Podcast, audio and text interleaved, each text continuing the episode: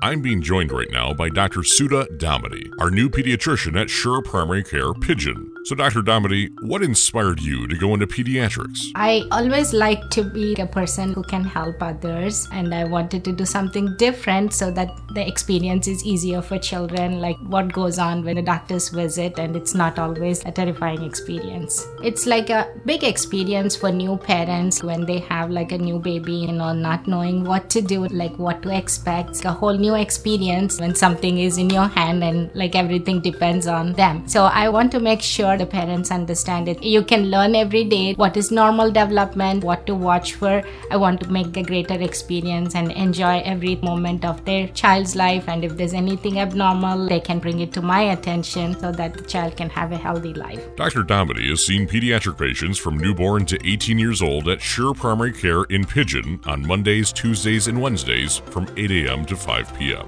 Make your appointment today by calling 989-453-2141 or by going to sure.org to learn more.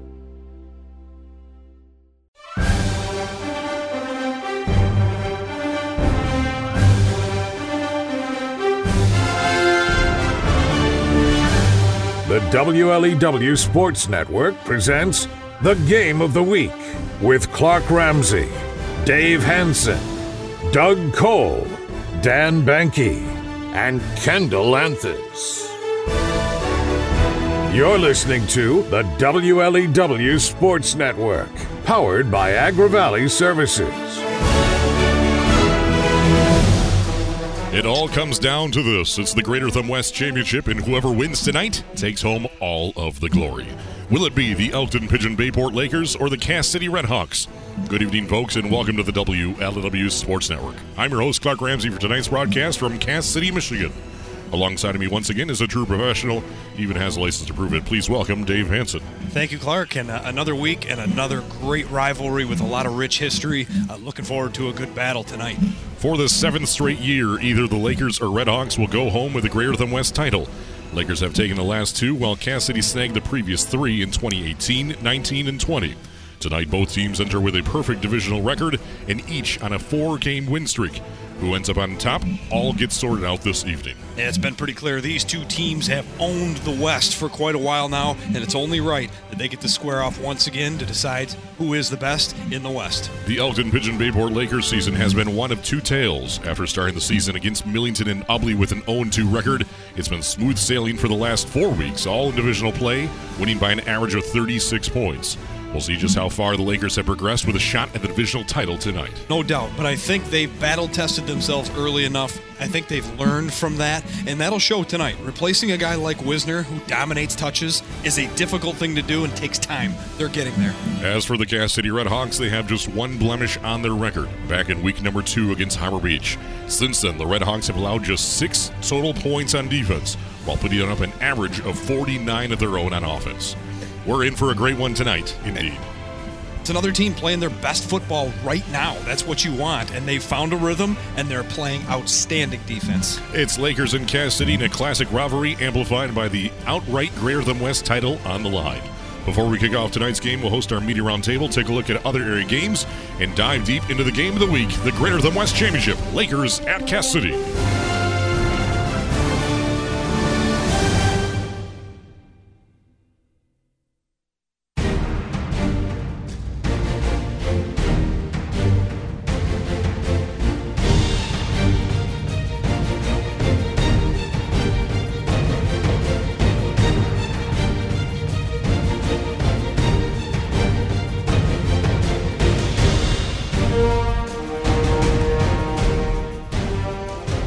Presentation of the WLEW Sports Network is being brought to you by Thumb Sailor and Agra Valley Services, DF Services of Cass City for all of your grain handling needs, Conic Radiator, and air conditioning of Bad Axe, Randy's Hunting Center, 269 Guns, North Star Bank, guiding the way, Countryside Transportation, Huron Auto Parts, Hills and Dales Healthcare, Laker Schools, Tina Seeley of Farm Bureau Insurance, Harbor Beach Community Hospital, Thumb Bank and Trust, community strong since 1895, and Sure Health, better life.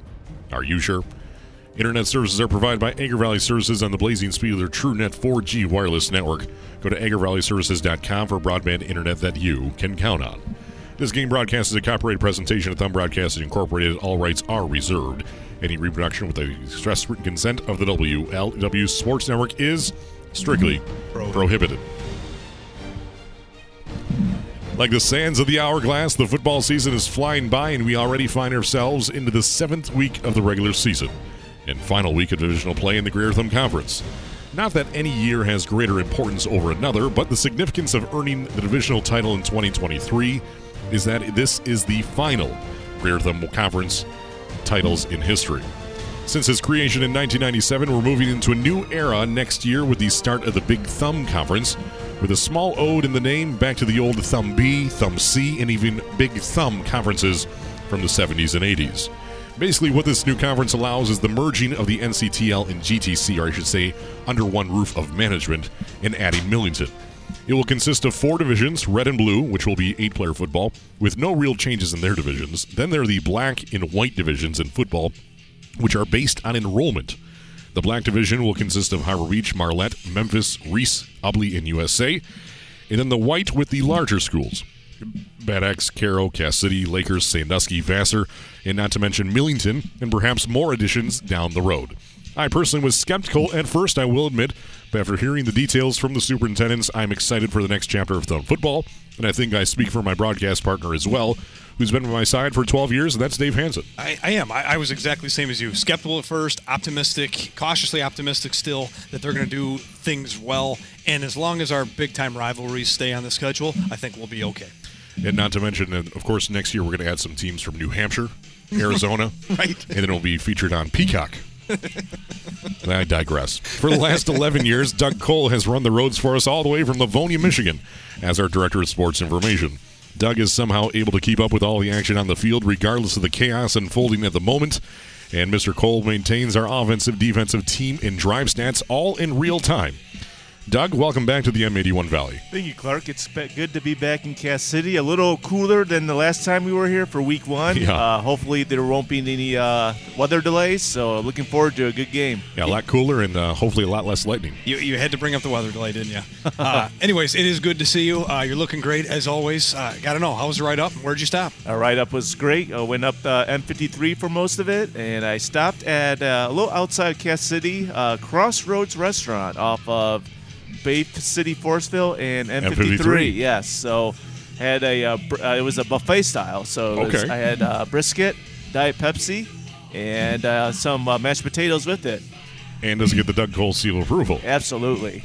Thank goodness. Great service. Thank goodness. Great service on top of it. Really good. Yes. Okay. Fantastic. Well, Dining with Doug can continue for another week as a result, as Doug travels the countryside, finds the local eateries, and gives the Doug Cole seal of approval when only deemed appropriate. And the only name in person more popular than Taylor Swift right now across the nation will be the founder of the Dan Banke School of Football Spotting. After crisscrossing the country last week with speaking gigs, we're happy to have Dan Banke back in our ears tonight as their spotter, helping Dave and I relay all the action back to you. Yes, Kendall did a nice job, but there's only one Dan Banke, and we're glad he's back this week. Yes, indeed. Normally we would have a 5th member of our broadcast team, but apparently the commute was just too much for Kendall Anthes, our intern from Northwood University. A native of Cass City.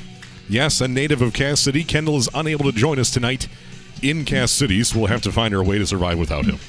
We'll do all right. Like I said, we got the rest of the crew back. I'm sure he's out on some sort of mission that Dan Banke sent him on, and he'll be better off for it. It's the Greater Thumb West Championship game, Lakers in Cass City, and one of the most classic rivalries in all of the Thumb of Michigan. And we are 48 minutes away from kicking off, and you'll hear it right here on Sports Radio 1021 and live and worldwide at WLWsports.com. When we return, we'll host our Media Roundtable presented by Thompson Chevrolet. You're listening to the WLW Sports Network, being powered by Agar Valley Services.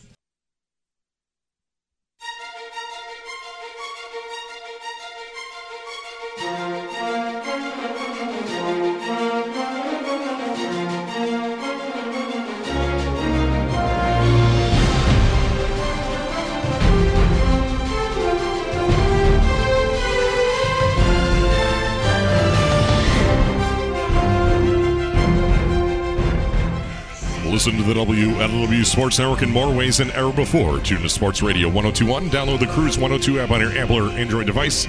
And now also in replay in podcast form. Just go to our website, click on the Replays tab, or wherever you get your podcasts, we are there. It's now time for the Media Roundtable presented by Thompson Chevrolet of Ubly. If you're looking for the latest miles from Chevrolet, look no further than the north end of Ubly and Thompson Chevrolet. Find new roads. Joining me today from the Huron County View, it's the Matt Eberflus of the Media Roundtable, Paul P. Adams. I'm a winner. You won one game. Congratulations. Our Director of Sports Information, Doug Cole. Our intern from Northwood University, Kendall Anthes. The top spotter south of Meesick, Michigan, Dan Banke. And the defending champion of the Media Roundtable, Dave Hansen. Through the end of the broadcast season, we keep score of our games predictions, and when the time comes, we will deem a Media Roundtable winner. In our last broadcast, Dave Hansen took the over and was the most accurate in the Sandusky Harbor Beach predictions, giving him his third victory this season in a two-game lead over Kendall Anthes and Paul P. Adams, while Doug Cole and Dan Banke are still looking for their first win of 2023. Well, congrats to Dave on a great pick last week. I thought it might have had a chance to squeak that out. Sandusky had the ball in the fourth quarter, with about 3 minutes left. If they would have scored there, I would have had a chance with no two-point conversion. So, but good pick for Dave. He $1'd me and got away with it again. I was thoroughly surprised. I did think Sandusky was going to keep that a little closer than even what I predicted, but I'll take the win. Well, so how it works, each media representative picks a winner and a final score for this week's feature game of the WLEW Sports Network. The winner is deemed by selecting the winning team and by having the most point accurate point differential. If no one selects the correct winner, then I, Clark Ramsey, will graciously accept the victory for the week. Since Dave Hansen won the last broadcast, he will go last. So tonight's order goes Doug Cole, Dan Banke, Kendall Anthes, Paul B. Adams, and Dave Hansen. Doug Cole, the tee is yours. Well, I heard about the history of these two teams, and I was surprised that it was well dominated by Lakers. However, I think the series is going to get a little closer, a little more balanced. I got Cass City winning this game 34-14. I think it'll be close in the end. It's a rivalry game, but I think Cass City is too much. Obviously, Lakers is missing Wisner from last year. So I got Cass City winning this pretty comfortably. By 20 points, according to Doug Cole, 34-14 in favor of the home team, the Redhawks. Dan Banke is on his way to the game right now, and he messaged me earlier this evening, and here's what he had to say. The Battle of the West. Winner takes home the hardware. Both teams flying high off of some easy wins. These are the words of Dan Banke. This game should be a back-and-forth game, but he thinks Cass City has a little more firepower and will pull away in the end. Dan Banke has Cass City winning this one 28-12. So a 16-point victory in favor of Cass City, according to Dan Banke, 28-12. Kendall Anthes, like we said, is not here tonight. Instead, he threw in a pick, and my oh my, is it a long one. Gentlemen, we have expanded the Dan Banke School of Spotting to worldwide. Kendall Anthes is currently on his way to Canada to bring in some next top recruits for next year's class. Dan, he says he'll be sending you the bill for this trip. Tonight is one of the biggest rivalries in the Thumb, and nothing makes it better than playing for the Greater Thumb West title. Except for actually being here, Kendall. After a rough start, against two high-caliber teams, the Lakers have gotten back on track, winning their last four games. On the other side of the ball, you have the Redhawks, who have also won their last four games. According to Kendall Anthes, if the Redhawk defense continues to play the way they have, Kendall thinks they will find success in tonight's game. Give Kendall the Redhawks 34-12. 34-12, according to Kendall Anthes. Cass City by 22 points. We have 16, 20, and now 22 between Dan, Doug, and Kendall. Paul B. Adams. Oh, great. These guys are really making it difficult, and I guess it should be difficult. But I'll give you my thoughts on the game first. Even though these two teams are on four-game winning streaks, they're completely different four-game winning streaks. Lakers might look like they've been dominating, and, they have won pretty comfortably. But what Cass City's been doing, they've been absolutely taking apart their opponents. They've allowed, 8 points or 6 points in the last four games? 6 points. 6 points in the last four games. And then you go back, the only team that's reached double figures on them is Harbor Beach, put 28 in week two. I think this is all dominating defense tonight, and I think this offense has really found its stride. I got to give a shout-out to my man, Jonathan Bisher. He told me that I had to go with this score earlier today. So I'm going to go with this score, 38-8. 38-8, a 30-point victory, according to Paul P. Adams, in favor of the Cass City Redhawks by 30 points, 38-8, and that leaves Dave Hansen. Well, gentlemen, like I said, it's a rivalry game. I'm hoping for a close game, but I'm with you guys. It's the big thing for me, the return of Cohen Sherman. This This player has added an extra element to this team that they needed, the jump start, the boost on both sides of the ball. He adds an extra dynamic on offense, and this defense is going to be the answer. Jay Sears is a special talent, but he cannot do it himself, and that's kind of what it feels like. I think Cass City has enough to slow him down.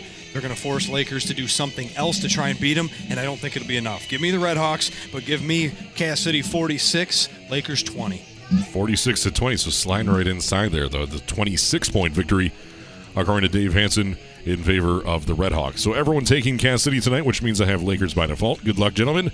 At the low end, we have... Let me do some tallying here. At the low end, we have Dan Banke taking Cass City 28-12 by 16 points. Doug Cole taking Cass City by 20 points, 34-14. Kendall Anthes taking Cass City by 22 points, 34-12. Dave Hansen, Cass City, 46, Lakers 20 by 26 points, and Paul P. Adams taking the over at 38-8. Good luck, gentlemen. May the odds ever be in your favor. Now let's take a look at other area games going across the region. We'll start in 8-player football in the NCTL stripes. Akron-Fairgrove at 5-1 against the 3-3 North Huron Warriors. Akron-Fairgrove, 5 straight wins. Beat Ashley last week, 14-6 collision course with All Saints next week. But North Huron, after starting out 0-3, have won 3 in a row. CPS, Ashley, and Peck in double overtime. North Huron's going to spoil that collision course because North Huron's winning this game. After that Caseville loss, North Huron did a lot of soul-searching, switched some personnel around, and that's what's resulted in this 3-game winning streak. Griffin Shapinsky has been really the catalyst. He has been moved into the quarterback spot, and that has opened up this North Huron offense and resulted in this 3-game winning streak. So I think North Huron wins this game, makes it 4 in a row, really have found themselves, and I think you got to credit Coach Chad Knobloch for this 3-game winning streak, and if they win tonight, a 4-game winning streak, because they were dead in the water after losing to Caseville. I think this is a back-and-forth game, but I'm with you. Give me the team that's jump-started, the hottest right now. Give me the North Huron Warriors playing in Kindy right in their backyard. They get to the 4th win. Are we sure Griffin Shapinsky isn't a local of North Huron with that name, Shapinsky? I'm not sure. We'll have to do some genealogy on that one. Peck at New Haven Merritt. Peck 1-5, New Haven Merritt 2-3. Peck their only win over Caseville in week number 2 by just 10 points. Lost to North Huron in double overtime last week. Caseville is at CPS. Caseville 1-5. The Tigers of Carsonville Port Sanilac at 0-6. CPS have now lost 8 games in a row dating back to last year. Lost to All Saints 63-14, averaging just 14 points a game. Caseville lost in overtime 2 weeks ago, blown out by New Haven Merritt last week, 46-0. Well, I can give you a halftime score of that New Haven Merritt Peck game. It's New Haven Merritt 46, Peck 0. So I think we can mark down the Mustangs for a win there. Yeah, and I think the Eagles are going to make it nine straight losses for CPS. Yeah, give me the Eagles to get win number 2. And yeah, I agree with that. Nathan Feltner didn't play last week against New Haven Merritt, and that made a huge difference. But I think whether he plays or not tonight, Caseville wins with or without him. I hope he plays because he's such a dynamic talent. But I agree, Caseville wins this game. And the final game in the NCTL stripes, Ashley at All Saints. That one should be All Saints. Should be, but it's kind of a trap game for All Saints. You know, maybe looking ahead to that Akron-Fairgrove matchup. And the NCTL stripes has been a free-for-all this year, so nothing can be assumed.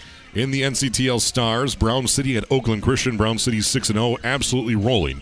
They rolled over Mayville 60-0 last week, have already beaten Kingston and Deckerville, can clinch a share tonight with a victory over Oakland Christian, who's 2-4 on the season. Kingston is at K-Pac. Kingston only loss this season was against Brown City by just 18 points. K-Pac snapped a 4-game skid with a win over Dryden last week, 47-32. Just comment on Brown City. I mean, not only have beaten Kingston and Deckerville, really beat them handedly. I'm a little surprised by Brown City this year because they lost everything from that great team that they had when they transitioned into 8-player football. They haven't missed a beat and really showed everybody in the Thumb like this is the best 8-player team in the Thumb, and it's really not close. No, it's not close. They've played good team ball. They play excellent defense. There's a lot of weapons on offense. And on the other game, Kingston and K-Pac, that'll be Kingston in a landslide. K-Pac, no match for the Cardinals. In the final game tonight, in 8-player football, Deckerville is at Mayville. Deckerville 4-2, Mayville at 5-1. Deckerville have lost 2 of their last 3 games. Kingston last week, Brown City 2 weeks prior. Mayville first loss of the season was to Brown City last week. Shutout 60-0. Then the game tomorrow, Saturday, Burton Afton at Dryden, 2-3 against 1-5. Deckerville should bounce back pretty easily against Mayville, but hey, give Mayville credit. 5 wins you know, they were 5-0 before losing to Brown City last week. Mayville's trying to turn things around. Not quite there to play with the big boys yet, but that's a good 5-win season in the NCTL Stars division. Oh, they're gonna give Deckerville a little trouble early, I think. But you're right, Deckerville just too much defensively. They'll pull away at the end. In 11-player football in the Greater Thumb East, Marlette at 4-2, Bad Axe at 2-4. Marlette have defeated Memphis last week 65-8. Only losses this season to Ubly and Harbor Beach by 22 and 16 points, respectively. Bad Axe have now lost 3 of their last 4 games, lost to Ubly last week 44-6. If Bad Axe could just finish drives and not shoot themselves in the foot with penalties and turnovers, they would probably have 4 wins this year.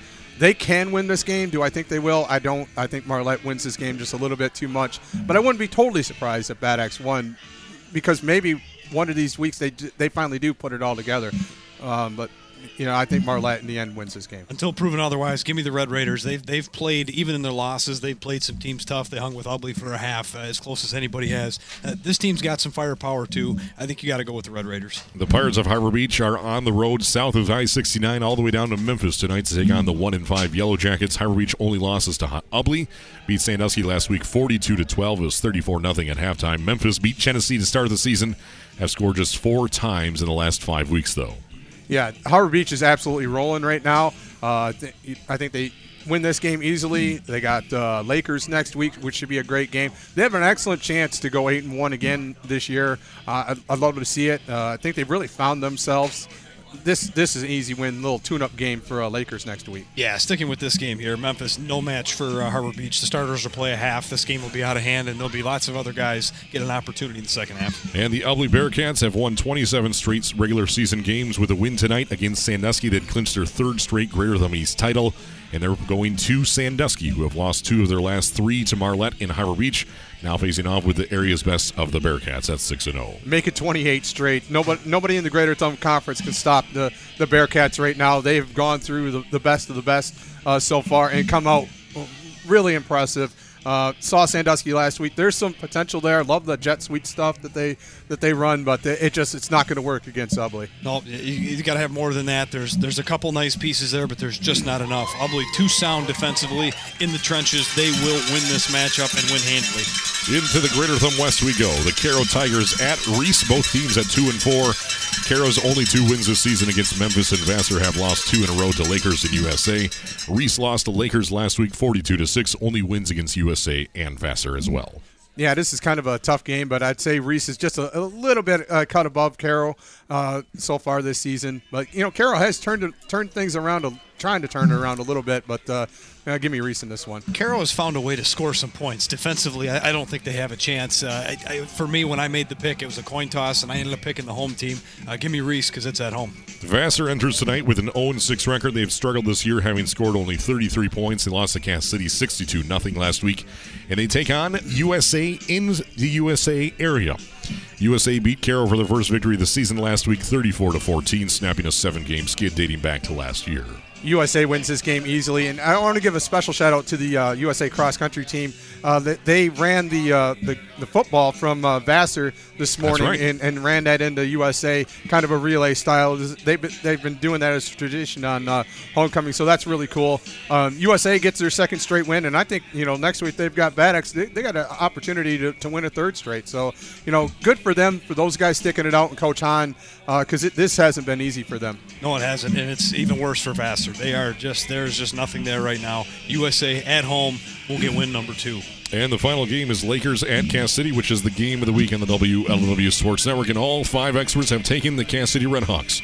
Dan Banke taking Cass City by 16 points, 28-12. Then we have Doug Cole by 20 points, Kendall Anthes, Cass City by 22 points, Dave Hansen and Cass City by 26 points, and Paul P. Adams, Cass City by 30 points. It's time for a short break. When we return, we'll take a look at the away team tonight in the Greater Thumb West Championship game, the Elkton Pigeon Bayport Lakers, right here on the WLEW Sports Network.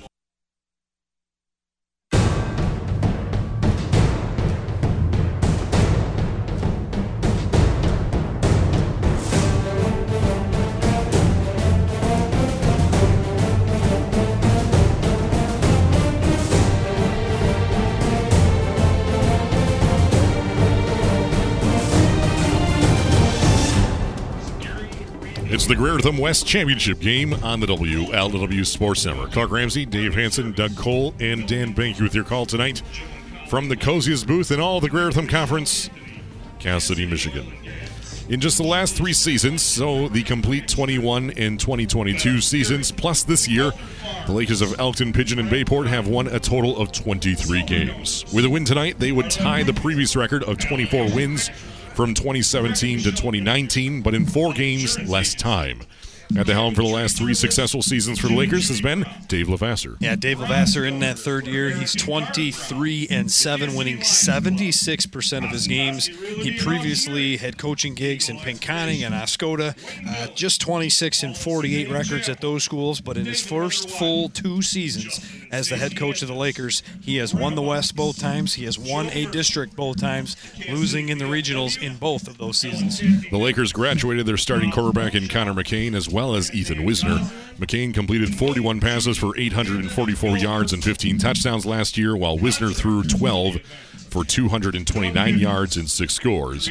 Picking up the slack this season will be the dual threat quarterback and true athlete of the program, Jay Sears. Yeah, he is the guy. He is the guy that you have to scheme against when you are playing against him. And at 6'1", 150 pounds, he plays defensive back as well. And at quarterback, he is the leading rusher on the team as well. 87 carries, 700 yards, 9 touchdowns.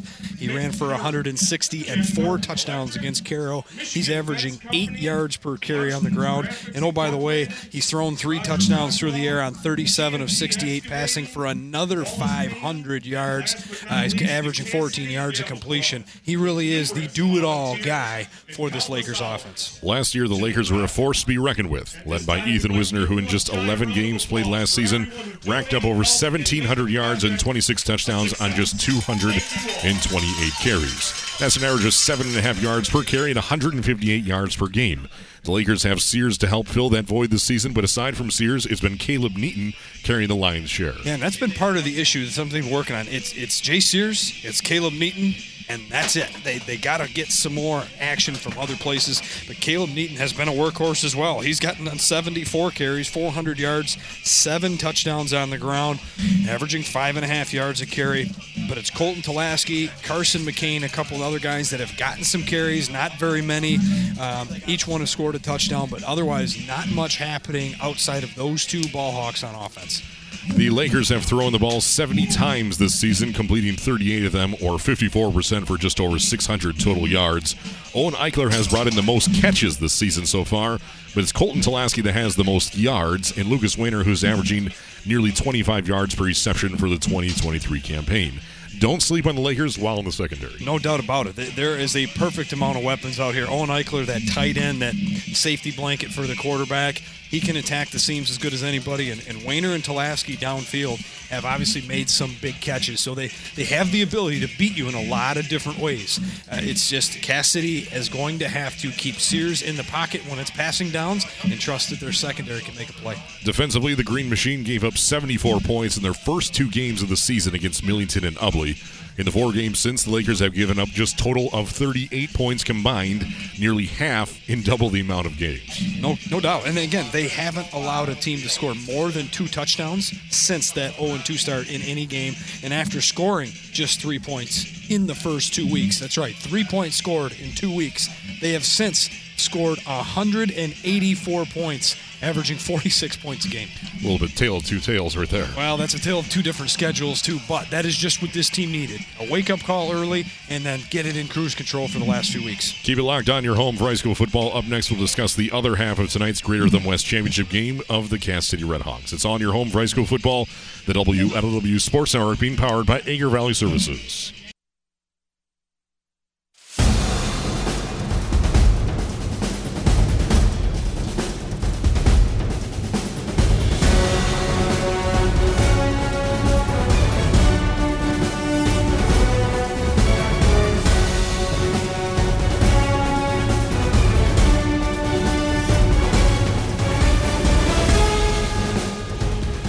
It's the Greater Thumb West Championship, and it's the Elkton Pigeon Bayport Lakers on the road taking on the Cass City Redhawks.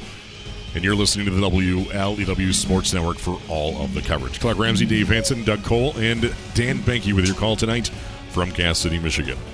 Well, with last week's victory over Vassar, Scott Cuthrell's Cass City Redhawks had guaranteed their 12th straight winning season, having won at least 5 games every year since 2012. But if you know Scott Cuthrell at all, he won't be satisfied with just an above 500 record.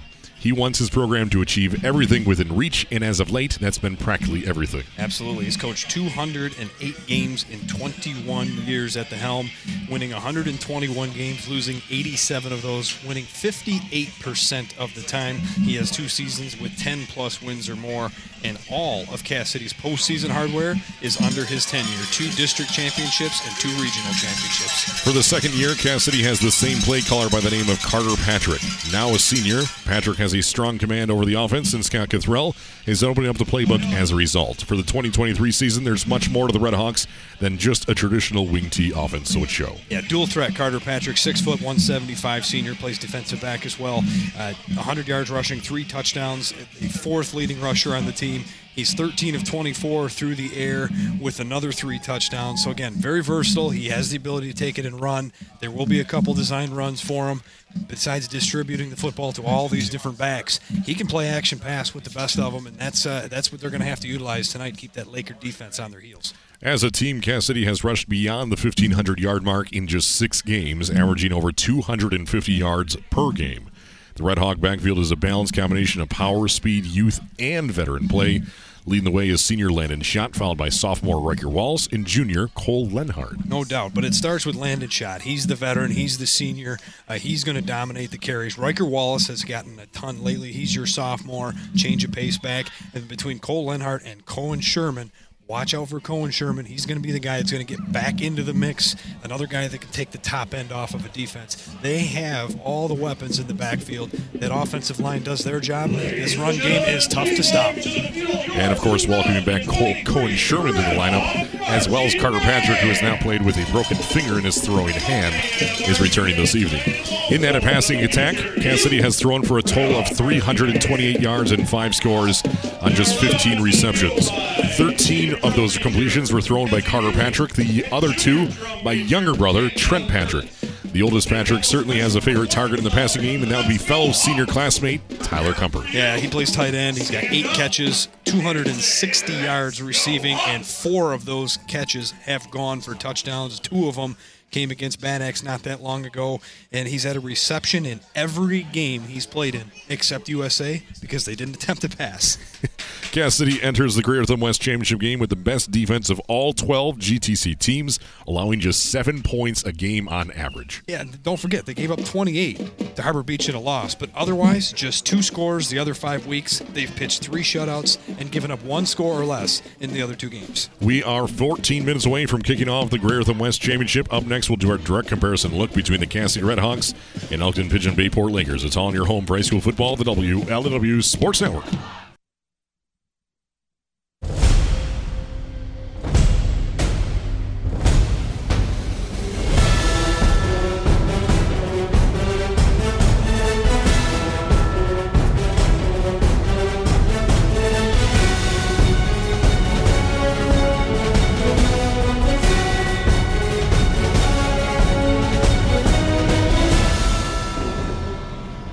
And we are on to week number 7 already of the regular season on the WLW Sports Network. Clark Ramsey, Dave Hansen, Doug Cole, and Dan Banke with their call tonight from Cass City, Michigan.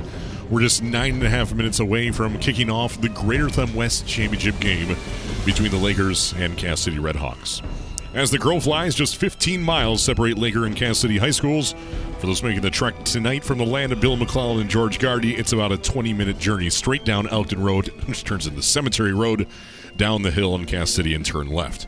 In regards to school size, Cass City and Lakers are the 2 of the 3 largest schools in the GTC, behind only Caro. Lakers at number 3 with 297 students, Cass City at number 2 with 308 Redhawks. So if I go by student enrollment, it's Cass City by 11 students. In the 63 years since Elkton, Pigeon, and Bayport High Schools consolidated in 1960, the Redhawks of Cass City have squared off with the Lakers a total of 65 times, tonight being the 66th. They played each other every single year with the exception of 2020, when they were supposed to play in week number 3, but the COVID season did not start until week number 4. Lakers leads the overall series 45-19, including a tie back in 1962, much like the JVs tied last night. Haven't seen that in a while. The Green and White have won the last two games and 7 of the last 10. Comparing the two offenses, it's Cass City with the advantage entering tonight with the number 2 offense in the Greer Thumb Conference, averaging 41.3 per game. Lakers are in the middle of the pack at number 6, scoring 31.2 per game. So on offense, it's Cass City by 10.1 points. Defensively, Cass City is at the top of the GTC, allowing just 7 points per game with the number 1 defense. Lakers is down at number 4, yielding 18.7 to their opponents on average. So on defense, it's Cass City favored by 11.7 points. Las Vegas has set their line for the game. They're confident that line unless it's wrong. Our colleagues at The Ohio State University and the Chase Claypool Sports Wagering Department said factoring in all possibilities. Stats, injuries, weather, and location. The spread for tonight's game sits at Cass City, 16.5 points. Today is the 279th day of the year, meaning there's just 85 days until New Year's Eve. We'd like to say hello to all of our listeners tuning in today. Whether you're on your way to the game, out running errands, perhaps you're in search of the perfectly healthy vegetable-based drink. Which leads me to this week's trivia question about the original plant-powered drink, V8. You ready for this one, Dave Hansen? I'll give it my best shot, man. V8. It was 90 years ago that the United States saw the birth of one of its longest-lasting beverages, V8, made up of 8 vegetables. Question number 1 to you, though, Dave, is what % of V8 is comprised of tomato juice? V8 has 8 vegetables. It's definitely dominated by tomato juice. Oh, okay. I'm going to go about 82%. 89% tomato juice. The remaining 11% is made up of beets, celery, carrots, lettuce, parsley, watercress, and spinach. V8 was created in 1933 by W.G. Peacock in Evanston, Illinois, and purchased by Campbell's Soup in 1948. To this day, the majority of V8 is still made in one of its original plants. My second question to you, Dave, is where is the original manufacturing plant for V8 located? I don't know that either, but I think Campbell's Soup is located on the East Coast somewhere. I'm going to go with, I think it's like New Jersey, so that's my guess. Straight south.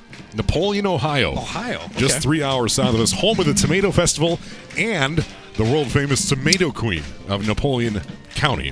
For the celery in V8, some of it is still grown at the same Will Brandt family farm in Decatur, Michigan, now for over 70 years straight. V8's original tagline was 8 juices in one drink during the Great Depression, and then it was, it sure doesn't taste like tomato juice. Boy, that's a real ringer there.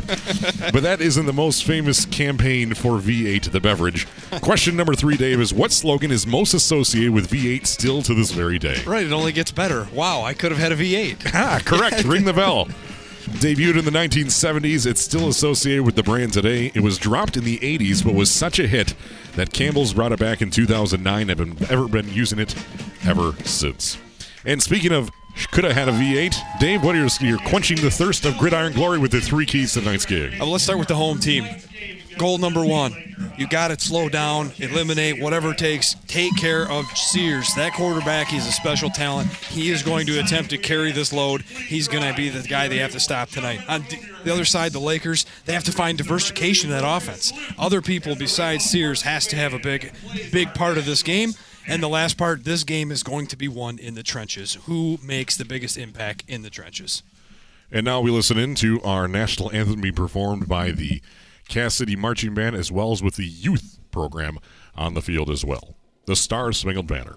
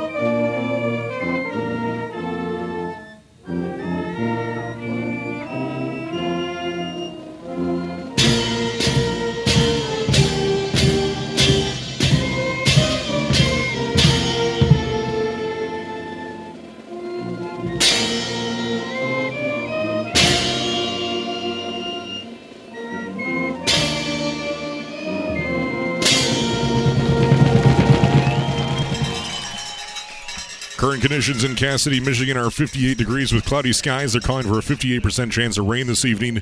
Winds are the west-southwest at 6 miles per hour and gusting up to 10 miles.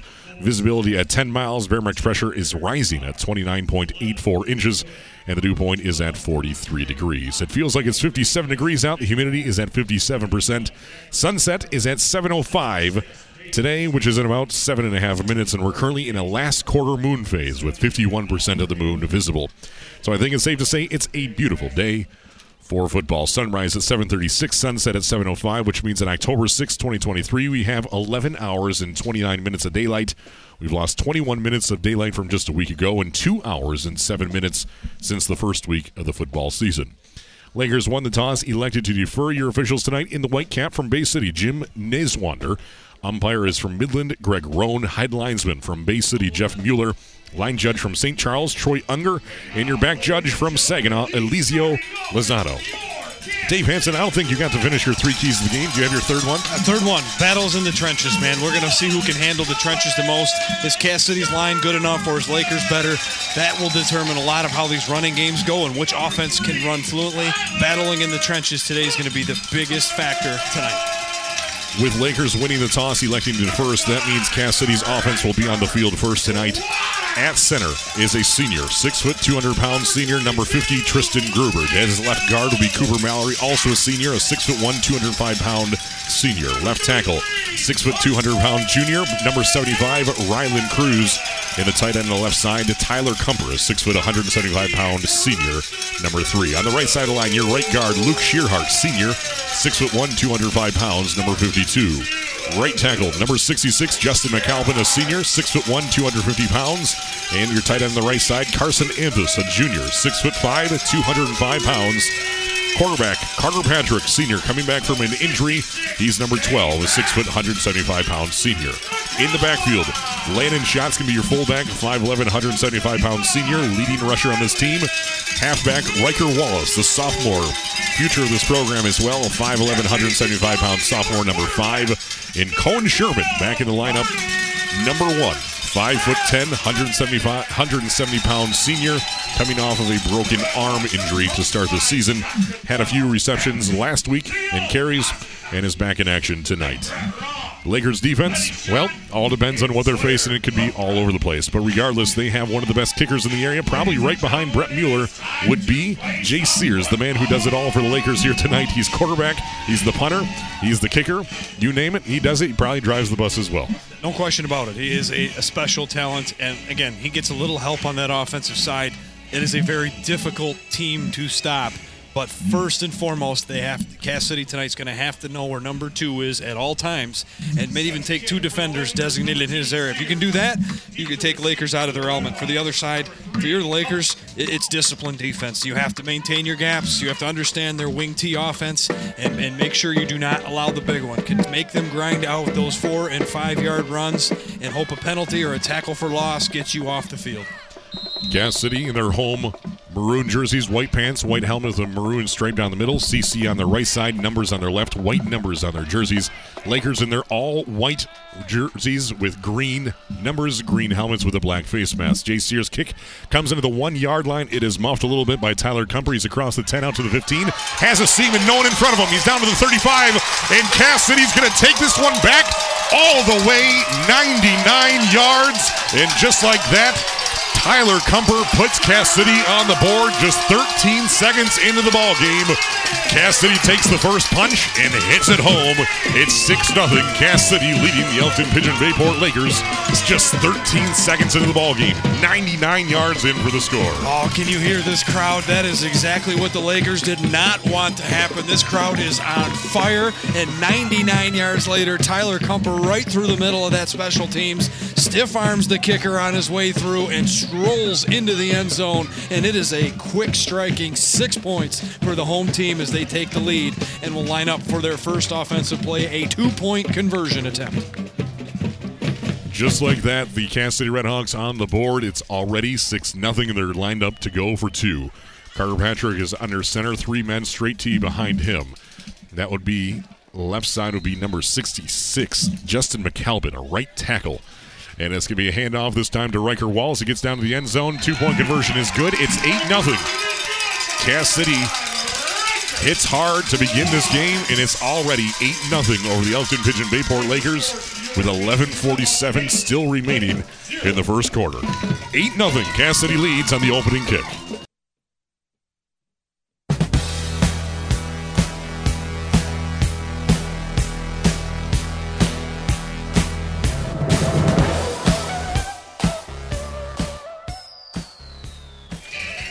Cass City absolutely drops a bomb to start this Greater Thumb West Championship game as Tyler Cumper takes the opening kick 99 yards into the end zone for the first points of this game, just 13 seconds into regulation.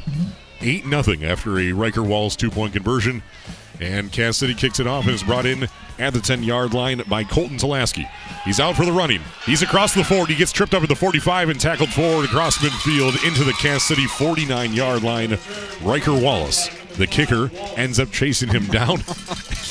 And Colton Tulaski says, hey, if you can take a 99, I can at least take 50. Yeah, that no shame in that return. And if this keeps up, these guys are going to start kicking out of bounds because at some point somebody should at least attempt to play some defense because this hasn't happened on special teams yet. A 40-yard return for Colton Tulaski puts Lakers right at midfield. At the 50, right to left across your radio in their road white uniforms. Looking to the sideline to head coach Dave Vassar, third year at the helm of this program. Looking for the call. They're coming out in the spread formation. Colton Tulaski wide to right. Wide left would be Lucas Wainer, as well as number 23, Bryson Finkbonner. And Lakers, they will use the entire play clock. So what will happen is they'll line up, and then they'll all watch the sideline, and the coaches act like third base coaches in baseball, giving hand signals, which is how they tell the play to the quarterback. And Jay Sears calls his own number, and he's tackled immediately by the defensive end, Luke Shearhart, who gets him in the backfield by a yard for a yard loss. Second down 11 from the Laker 49. Yeah, direct snap right to Sears. You got zero Caleb Neaton in the backfield, keeping him company in the spread offense. Two receivers each direction. It's a designed run to the quarterback straight ahead, and Luke Shearhart blows that play up for a loss of one. Lakers putting a man in motion, and there is motion all over the place, flinching across the entire line. Zach McCardle will be the guilty party, and this will push Lakers back another 5 yards from their own 49 to their own 44.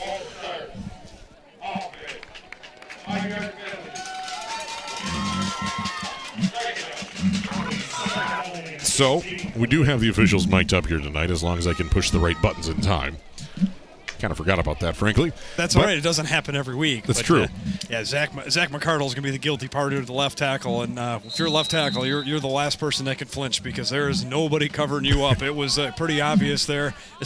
So when the biggest body in the field moves, it's a little obvious too. Definitely. So Bryson Finkbeiner in motion across the backfield, and it's going to be a direct snap to Jay Sears, and he pushes forward and gets back to the 49 of Lakers. Tackle made, tripped up by Landon Schott out of the secondary, and brings him down after a 5-yard gain. It's back to third down, 11 to go for the Lakers. Yeah, so on that play, Bryson Finkbeiner is behind the left tackle. He goes in motion, and then the play goes when he hits that certain spot, and he gets all the way behind the right guard, and when the ball snapped, he comes right back to the left and tries to take double team the tackle on the left side, and Sears fouls behind it, gets a nice gain, but it's a long ways to go after that penalty. Third down 11. Sears goes out to the left side and he throws it on a bit of a play action, then a screen pass down to Lucas Wainer, goes over top of his head, it hit his fingertips and goes out of bounds. Incomplete pass on a third and 11. Now it's fourth down, 11 to go from the Laker 49-yard line. They trail Cass City 8-0, 10-16 remaining in the first quarter. Yeah, some triple option there, right? So he fakes the handoff, keeps it for himself, rolls to his left, and when the linebacker covers him up, just hanging out is Lucas Wainer. He doesn't really run a route. He just kind of floats down the sideline, and when Sears gets that company, he quick just doesn't set his feet and flicks his wrist and lobs that football towards him. If they can complete the pass, I think they get about 8 yards, and fourth down now is an option. But here, you almost got to punt it away. And they do, as it is Jay Sears doing the punting. This one goes out of bounds at about the 23-yard line.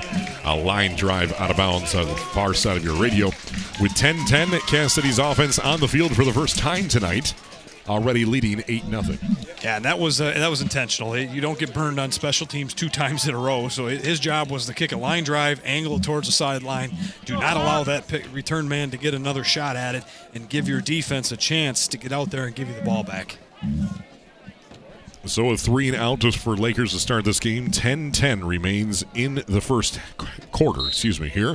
as Cass City's back on the field, already leading 8-0 as this game started with a Tyler Cumper 99-yard kick return for the score. Wallace with a two-point conversion run made it 8-0. And it's a handoff to Riker Walls, trying to find the right gap. Gets out to about the 23-yard line. Maybe the 20. They're going to say the 23-yard line for a gain of a yard. Tackle made by James McCardle, defensive tackle. He's 6'3", 245-pound senior for Lakers front line. Gain of a yard for Riker Wallace. Second down, 9 to go. Yeah, Riker Wallace right up the middle, right into the teeth. Those big bodies of the Laker defensive linemen, nowhere to go. Very little, maybe 1 yard on the play. Nice job by the front guys of the Lakers on defense. Second down, 9 to go from their own 23. 9.5 to play in the first quarter. Cass City 8, Lakers 0. They send a receiver wide to left. That would be number 3, Tyler Cumper. Everyone else high and tight inside. Pass immediately on a bit of a slant to Tyler Cumper. It's brought in at the 30-yard line. They mark him out at the 31. Tackle made by Jay Sears. Hit him immediately after bringing that catch in. Very close to the line to gain at the 31, maybe the 32-yard line.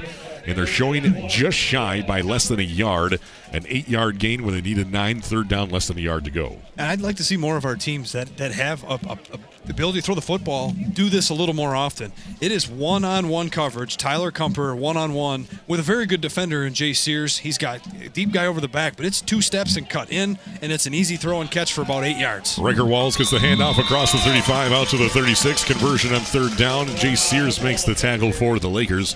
Move the chains for the Cass City Redhawks down out to their own 36-yard line, first and 10. Yeah, especially if you use run-first teams. If you don't get the gain you like on first down, take your athletic players and get them out in space. That's what they do with Tyler Cumper there. You see him take the opening kickoff back. You see him line him out wide.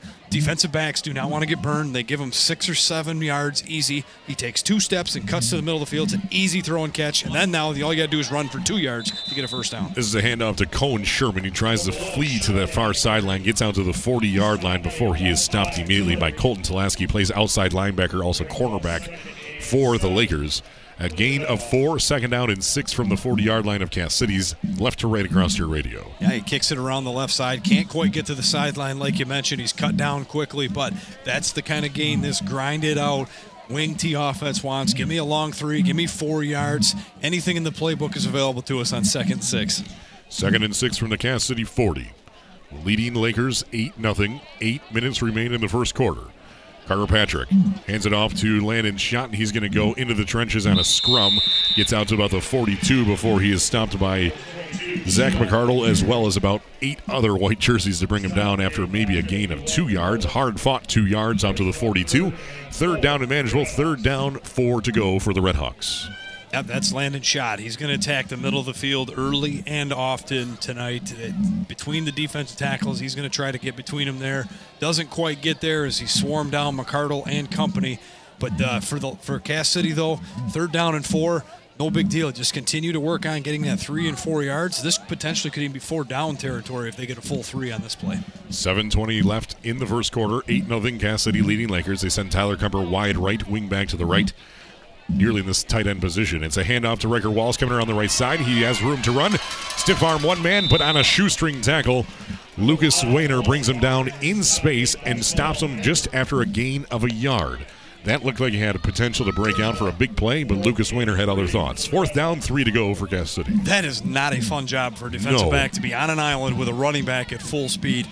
Excellent tackling there by Lucas Wehner in open space, and a little bit of a mistake by Riker Wallace. It's third down and 4. He gave you the alley up the middle of the field. You got to cut upfield and try to get that 3. He went for the home run. He went to the sideline, and that's where Wehner got him down. He cuts it up the middle. I think he gets an easy 3, and now it's 4th and 1. Instead, they're going to punt it away. And Cass City putting trust into their defense, and the punts away, and it's inside the 30-yard line.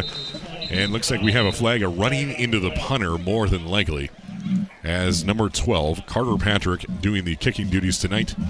Excuse me. It's an Anthes. Carson Anthes. The better Anthes of the family. Got that punt away, and now he's... Oh, better, but maybe most athletic. I think that he likes to use that term, most athletic. Well, I'll just say better brother. Of course, younger brother to Kendall Anthes, our intern here. Running into the kicker. Receiving team. 5 yards from the previous spot. Results of the penalties, first down.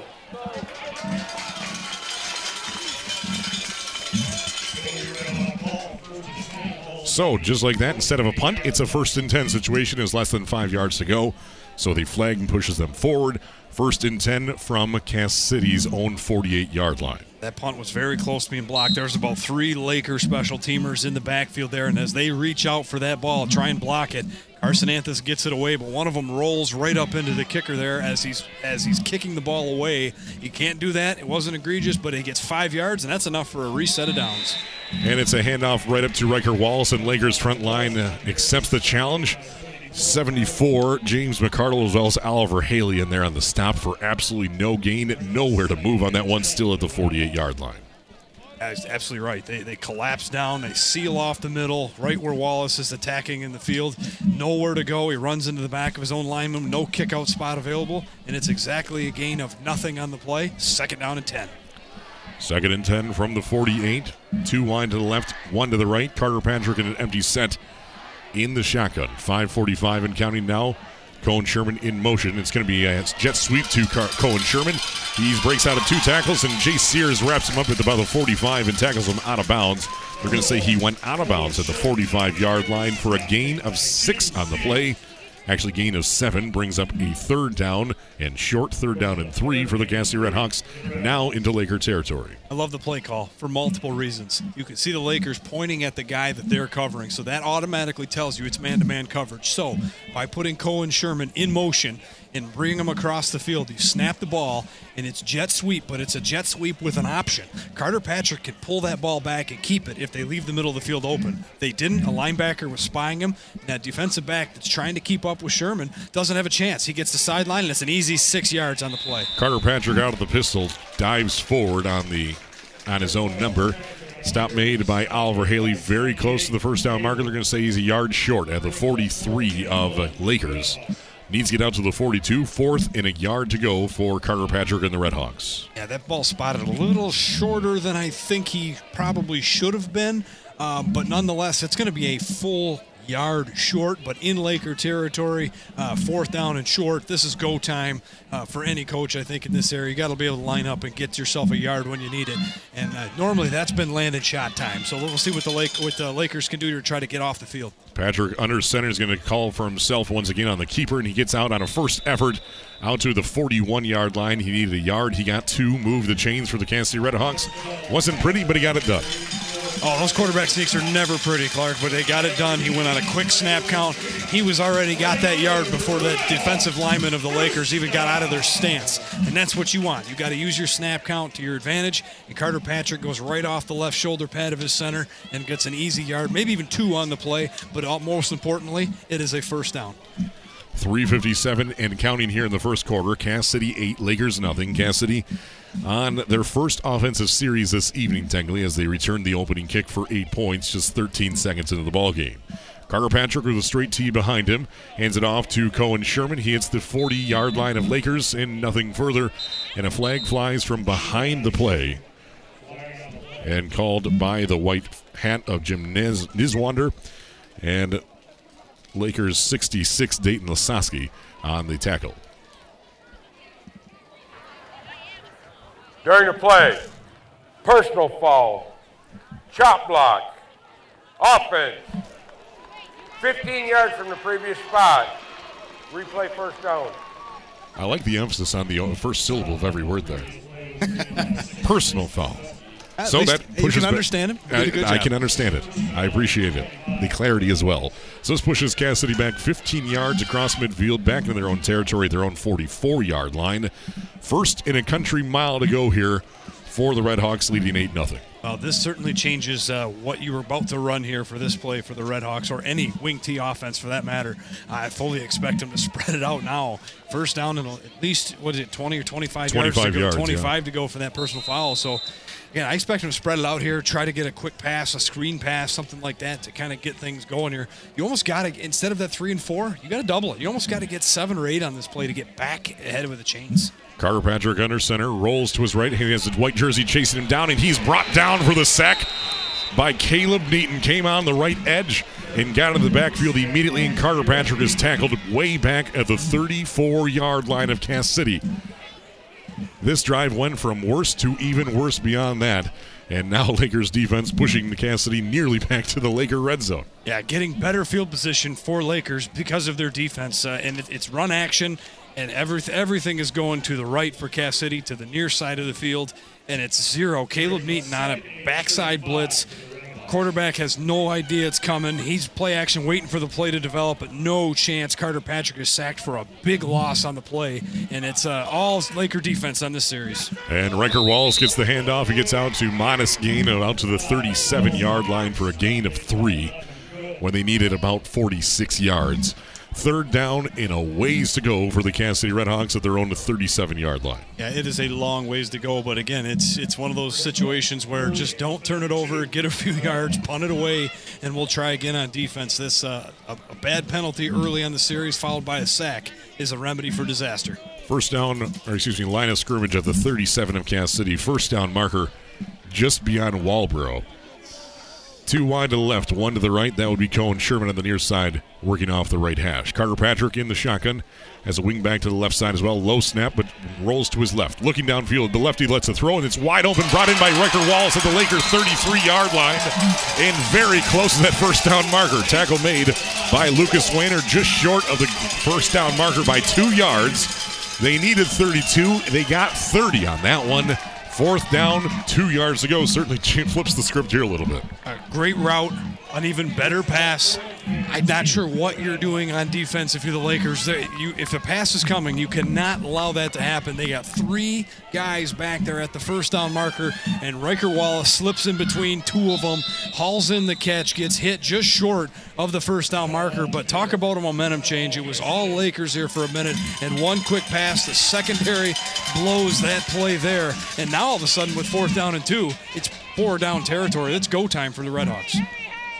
Minute 23 left in the first quarter, and Cass City calls their first timeout of the first half. It's 8-0 Cass City leading the Elkton Pigeon Bayport Lakers.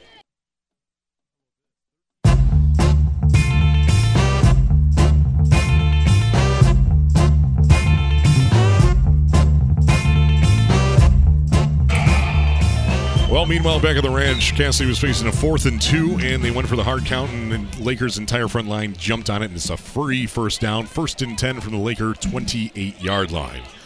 Handoff to Landon Schott, and he goes to work inside the trenches, gets down to about the 27-yard line before he is stopped by Derek Carr, middle linebacker junior for the Laker defense, for a hard-fought 1 yard for Landon Schott. 2nd down and 9.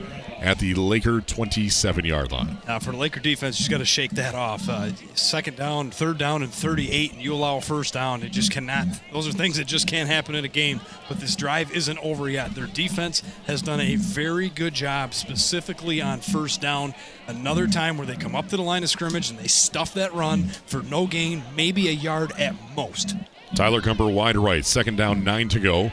Quarterback keeper Carter Patrick, and he's brought down from behind as Caleb Neaton has had his number all night. He tracked him down in space, brought him up from down from behind at the 27-yard line for no gain on the play. Goes from a 2nd and 9 to a 3rd and 9 with 30 seconds left here in the first quarter. 8-0 Cass City. Yeah, Lakers defensively has that figured out. A lot of their run action, and even the quarterback keeps. The play develops just...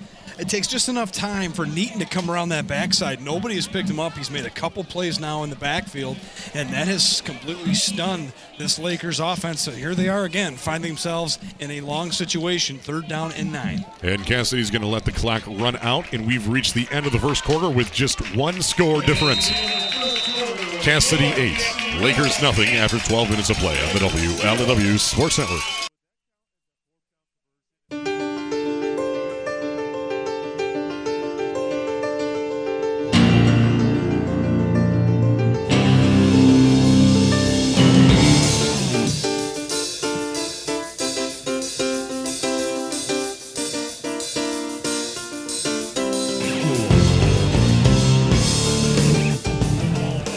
We played 12 minutes, and it's Cass City leading 8-0 over Lakers. It's Cass City scored on the opening kick. Nothing since. The Cass City Redhawks, though, are put together. So far, it's been a 10-minute, 10-second drive, which started their own 22-yard line. Now they are at the Laker 27. And they throw it downfield into the end zone. Is it brought in? No. Pass was intended for Tyler Cumper, and he said he caught that out of bounds. Good coverage there from Jay Sears, forcing him out of bounds as well. And falls incomplete. 4th down, 9 to go for the Cass City Redhawks at the Laker 27-yard line. It's a good thing Jay Sears is super athletic, because he misread that ball. It was a very good ball by Carter Patrick up the sideline. Tyler Cumper just runs right by Sears, and he goes up. He's able to turn around. He doesn't get to play the ball, but he's able to play Cumper when he's in the air and kind of force him out of bounds. Cumper makes the reception, but could not get a foot in bounds. Some good recovery defense by Sears to force that incompletion and force 4th down and 9. Cass City now facing their fourth down of this drive alone. 11:52 left in the second quarter, leading 8-0 over Lakers. Four wide to the left. Carter Patrick rolls left, and it's brought in. No, it hits the hands of Cohen Sherman at the 23-yard line and falls incomplete. And the Laker defense holds strong and holds Cass City to 0 points in that very long and time-consuming drive. And Lakers offense back in the field, trailing by just one possession. Carter Patrick's got to get that ball down just a little bit. It was a little too high. Now, don't get me wrong, Cohen Sherman should have caught that ball also, but if that ball is down and he hits Cohen Sherman on the run, I think he has the sideline and another 1st down. But instead, it's too high. He goes up for it, goes off his hands, deflects to the ground, and the Lakers defense survive. Again, a monster of a drive to stay only one score down here at the beginning of the second quarter. From their own 27-yard line, receiver wide to the right, and it's a Jay Sears direct snap. He finds a seam. He has the 1st down, breaks out of a tackle, breaks out of a 2nd tackle, and he's dragged all the way across midfield. He's still on his feet, down to the 40. No one in front of him, down to the 30, the 20, the 10, 5. Touchdown, Lakers. Jay Sears needed just one play to put the Lakers on the board. From 73 yards out, and Jay Sears into the end zone for the 1st score for the Lakers tonight. We've got ourselves a ball game. 11:33 remaining in the first half, and it's a 2-point ball game with potentially an extra point or a 2-point conversion nowhere yet here from Lakers. They're going for 2 to tie this one. Well, Jay Sears is fun to watch, isn't he, guys? I mean, it's a direct snap to him, no different than what we've seen them do all year long. It's a direct snap to him. Neaton is the fullback. He picks up the linebacker, but there's probably 2, 3, maybe even 4 yeah, terribly missed tackles by Cass City. Arm tackles. But give credit to Jay Sears. He forces those missed tackles and shows off that speed and gets Lakers a very crucial touchdown. Jay Sears gets the direct snap, and he's brought down back at the 5-yard line by Tristan Gruber, the starting defensive tackle as well as the center on offense. So it remains a 2-point ball game after a 73-yard run from Jay Sears puts Lakers on the board. It's now 8-6. Cass City clinging to a 2-point lead on the WLEW Sports Network.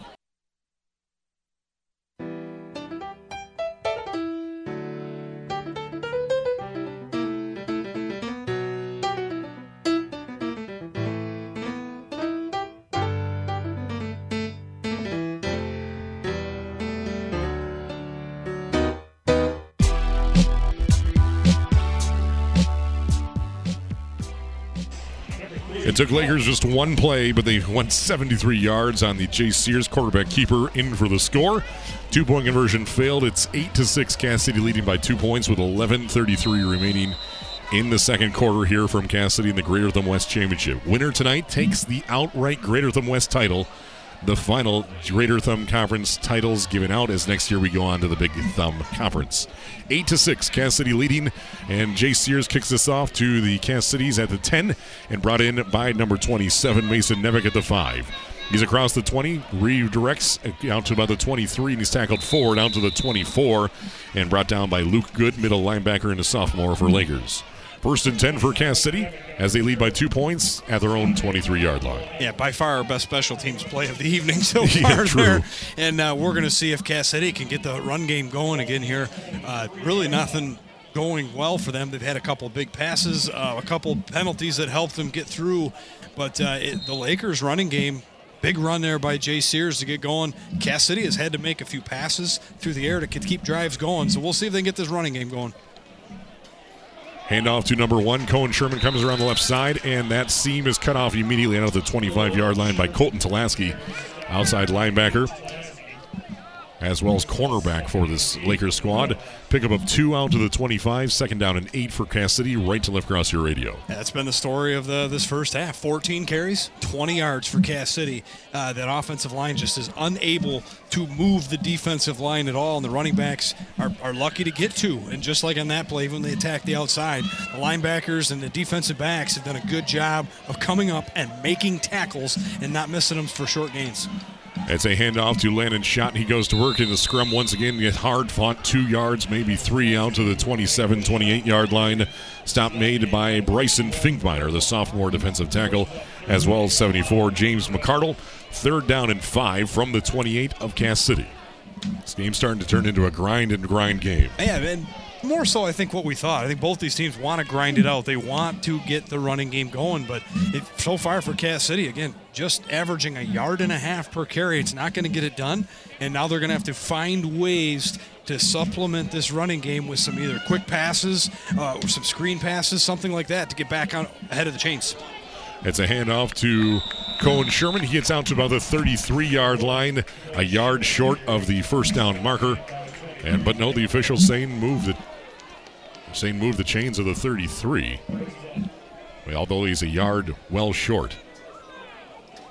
So you do the math here. That football is on the inside of the 33-yard line. It's barely touching the 33-yard line. So they want to call the sticks out here to make sure this one is solid. Looks like the first down marker is closer to the 34 than anything. This ball is on the other side of the 33. 10 minutes left in this first half. It's 8-6. Cass City 8, Lakers 6. The Cass City offense has not scored yet. Came off of special teams to start this game. Lakers then had a 3-and-out punt. Cass City then had a 51-yard drive that had 17 plays and took 10 minutes and 22 seconds off the clock, resulting in a turnover on downs at the Laker 27-yard line. Lakers on the very next play then says they're going to take it to the house with a Jay Sears 73-yard run. And now, according to the spot, they get the first down by a nose of a football at the 33-yard line. 1st and 10 for Cass City, right to left across your radio. And got it by just that much, but it was that's a big run for Cohen Sherman because, again, just talking about how they've been getting 1 and 2 yards in every play. So in 3rd down and 5, they dial up the running game in their own territory. They get the 5 yards that they needed. That was a big run for them. We'll see if they can continue the momentum. But this Laker defense up front has been the best part of this game for the Lakers outside of Jason Sears' big run. In the T formation, Carter Patrick hands it off to Cohen Sherman, runs over a couple tacklers out to the 40-yard line before he's upended by number 11. That would be Luke Good, middle linebacker, sophomore for the Lakers. It's a gain of 7, 3 yards to go on a second down from the 40-yard line of Cass City, leading 8-6 over Lakers. Exact same play, 2 plays in a row, right? They get Cohen Sherman coming from right to left, following Landon Schott through that hole, attacking around those big guys, trying to attack the defensive end, going one side or the other. He's able to get around them and explode into the linebacking core, and they go for a ride, dragging him down, but not until he gets 7 full yards on the play. Carter Patrick hands it off to Riker Walls. Misdirection, breaks out of a tackle, bounces off another, and he's across the 45 and finally brought down to the 47-yard line. Brought down by 8, Colton Tulaski. Moved the chains for Riker Wallace and the Red Hawks at the 47 in their own territory. 1st and 10. Yeah, definitely some misdirection there. It looks like the play's going right. They misdirect back the other way as Riker Wallace, and they get Lakers to lean the wrong way. And Riker Wallace able to, again, get through that defensive line, which has been hard to do. And then he can move around in space as he's able to juke around, move, and get around that linebacker for another Cass City 1st down. And out to Cohen Sherman across midfield, and is finally downed at the 48 of Lakers. After a 5-yard pickup, brought down by Luke Good, once again, the sophomore linebacker for the Lakers. It's a gain of 6 on the play, according to the spot. They mark him down to the 47 of Lakers, 2nd down and 4. Looks like Cass City's kind of found a little success here with attacking around that left side. That's 3 plays out of the last 4 to Cohen Sherman around that left side. The worst one has gone for 5. He's gotten a 5, a 6, and a 7-yard carry so far. Look for them to keep exposing that side. Carter Patrick hands it off to Riker Walls, has a platoon in front of him leading the way. And as a result, they get across the 45 and brought down to the 44, brought down by Caleb Neaton, the outside linebacker. They needed 4. Well, Riker Wallace got 3 on that one. Third down, a yard to go. And Caleb Neaton, again, number 0. The play is on the opposite side as him, but he's still coming around, keeping Carter Patrick honest, making sure he doesn't have the ball. And when he doesn't, he goes all the way back and catches up to the back of that convoy and is able to pull him down just short of the first down marker. Third down, a yard to go for Cass City in Laker territory, the 44. Handoff to Cohen Sherman. He has the first down and spins his way across the 40 down to the 39, brought down by Colton Zalaski, the junior defenseman for Lakers. Third down conversion for Cass City continues to roll the clock. 7:48 and counting here in the second quarter, leading 8-6. First and 10 from the Laker 39. Yeah, they've done a good job of sealing off Zach McArdle. They get his body turned. That outside tackle is able to get him blocked off, and that's allowing Cohen Sherman to get to the sideline, get around that left end, and get some nice carries around that side. Handoff right at the middle to Riker Wallace. And it's a tackle made by Derek Carr, middle linebacker. Looks like Riker Wallace a little ginger to get up. Still on his knees now, back up. Looks like he may have gotten the wind knocked out of him there. Landed on the football after a 4-yard gain. Second down, 6 to go from the Laker 35. It's Cass City 8, Lakers 6, 7:15 left in the second quarter. And when you're able to attack a certain side of the field, the defense tries to adjust subtly. And as soon as they do, then they can go work off of that. And that's where Riker Wallace goes, right up the middle that time, splitting those defensive backs up, and he gets a nice gain. Carter Patrick to Cohen Sherman trying to find a seam around the left edge, and there's nothing there as Lakers brought him down immediately. Colton Zalaski tackles him in space. They're going to give him a yard out to the 34-yard line for a gain of a yard. Third down, 5 to go for the Cass City Redhawks. 6:45 and counting here in the second quarter. Lakers do a better job slowing down that Cohen Sherman run around the left side. That time they're able to not allow the bounce out. McArdle stands his ground, forces him to go sideways instead of getting up the field, and then that allows Neaton and company to come over and chop him down for a short gain. Carter Patrick goes practically under center, and the entire Laker front line jumped into the neutral zone, and this will be a free 5 yards. Defense, 5-yard penalty. Results of the penalty, first down. There you have it. So a new set of downs for the Kansas City Redhawks, the second time tonight due to a penalty. The last time was on a fourth down punt, ran into the punter. This time on a 3rd and 5. Offsides. First and 10 for the Cass City Redhawks at the Laker 29-yard line. This is all planned for Cass City. They went under. As soon as Carter Patrick gets under center, they snap the ball. There's no hesitation. And it's a handoff to Landon Schott. Hits the pile, bounces off that, goes to his left across the 25, and finally brought down to the 21-yard line for an 8-yard gain. Tackle made by 66 Dayton Lasoski, defensive end junior for the Lakers. Second down, 2 to go from the 21. Again, when Cass City breaks the huddle, they get right up to the line of scrimmage. Carter Patrick leans in, and they snap the ball. That is exactly what happens. So all they have to do then is hesitate. That hard count, one hard count, and Lakers is anticipating that quick snap. They caught him twice already in this first half. Patrick hands it off to Cohen Sherman. He tries to find something. He tackled forward out to the 17-yard line, brought down by Derek Carr, middle linebacker. He has the first down by about a yard and a half. Move the chains into the red zone of Lakers. First and 10 for Cass City, leading 8-6, 5.5 left in the first half. And you can see what they were missing the first time we saw him in Cohen Sherman attacking that left side. He brings that speed element that allows him to get around the tackle, off-tackle runs, and it's going to force defenses to spread out a little bit. And once they do that, then it's Riker Wallace and Landon Schott time up the middle. Hand off to Riker Wallace through the right edge, and he gets out to the 15-yard line before he's chopped down by Derek Carr, the middle linebacker once again. After 2 yards, maybe three, 5:05 and counting here in the second quarter. Lakers trails Cass City 8-6. Lakers defense trying to come up with a second stand here of the night. Cass City offense yet to score a point tonight. Yeah, Lakers defense has been very sound. They gave up a bad pass play on third down and 30-something that set up a manageable fourth down where it should have been no business. But they recovered. Run defense has been excellent so far tonight. Handoff to Cohen Sherman on a 2nd and 8, and he breaks out of his first tackle, gets into the second level, and gets down to about the 12-yard line before he's stopped by Caleb Neaton and Jay Sears, outside linebacker and safety. Third down and 5 upcoming for the Cass City Redhawks. Had him in the backfield, broke out of that one, and gets forward for about 3, maybe 4 yards. You're exactly right, Lakers. That's the first time tonight you could say Lakers really struggled there. They missed tackle. They had him in the backfield, maybe no gain at best. But Cass City's able to battle through that, get a couple very important yards, and 3rd down and 5 coming up. Nice. Carter Patrick hands it off to Cohen Sherman. One broken tackle is all the way down inside the 5 and brought down to the 4 by Colton Tulaski. Tulaski saved a touchdown on that one. Another third down conversion, another first down. This time it's first and goal to go for the Cass City Redhawks at the Laker 4-yard line, leading by 2 points with 4 minutes left in the first half. Yeah, that one a little bit of a delayed handoff to Cohen Sherman. Before, everybody went one way and he followed along. This time one goes right, one goes left. It's slow developing, but when Cohen Sherman gets it, he's still following that same line, and because it's slower developed, the Lakers believed one of the early backs had it. They didn't, and Sherman does the rest and gets it to first down and goal. From the 4, Cohen Sherman gets the handoff. He lunges forward to the goal line. Touchdown, Cass City.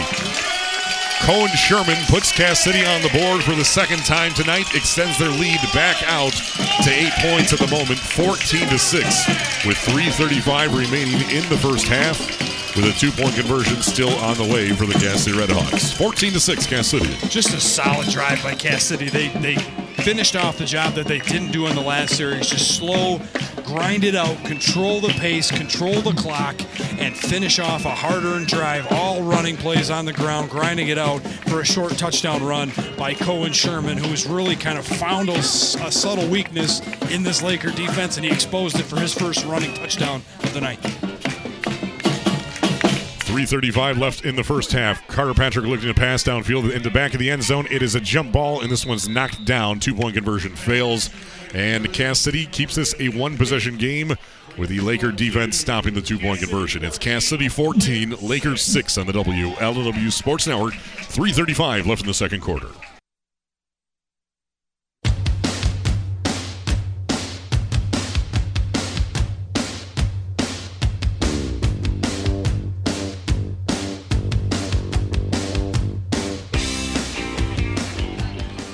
Cass City puts together a 16-play drive covering 77 yards and took 7 minutes and 58 seconds off the clock, resulting in a Cohen Sherman 4-yard run in for the score. The 2-point conversion pass failed, it foul incomplete, and it's now 14-6. Cass City back out by 8 points as the kick comes in to the hands of Colton Tulaski. He's across the 30-yard line and finally upended at the 33-yard line by Kellen Levine, linebacker senior for Cass City. And it's first and 10 for the Elkton Pigeon Bayport Lakers at their own 33-yard line, left to right across the radio, trailing 14-6 to Cass City. It's hard to believe that there's 3 minutes and 23 seconds left in the first half, and the Lakers offense have run 4 plays. Yeah. 4 plays, and they're in this game. They're down 14-6.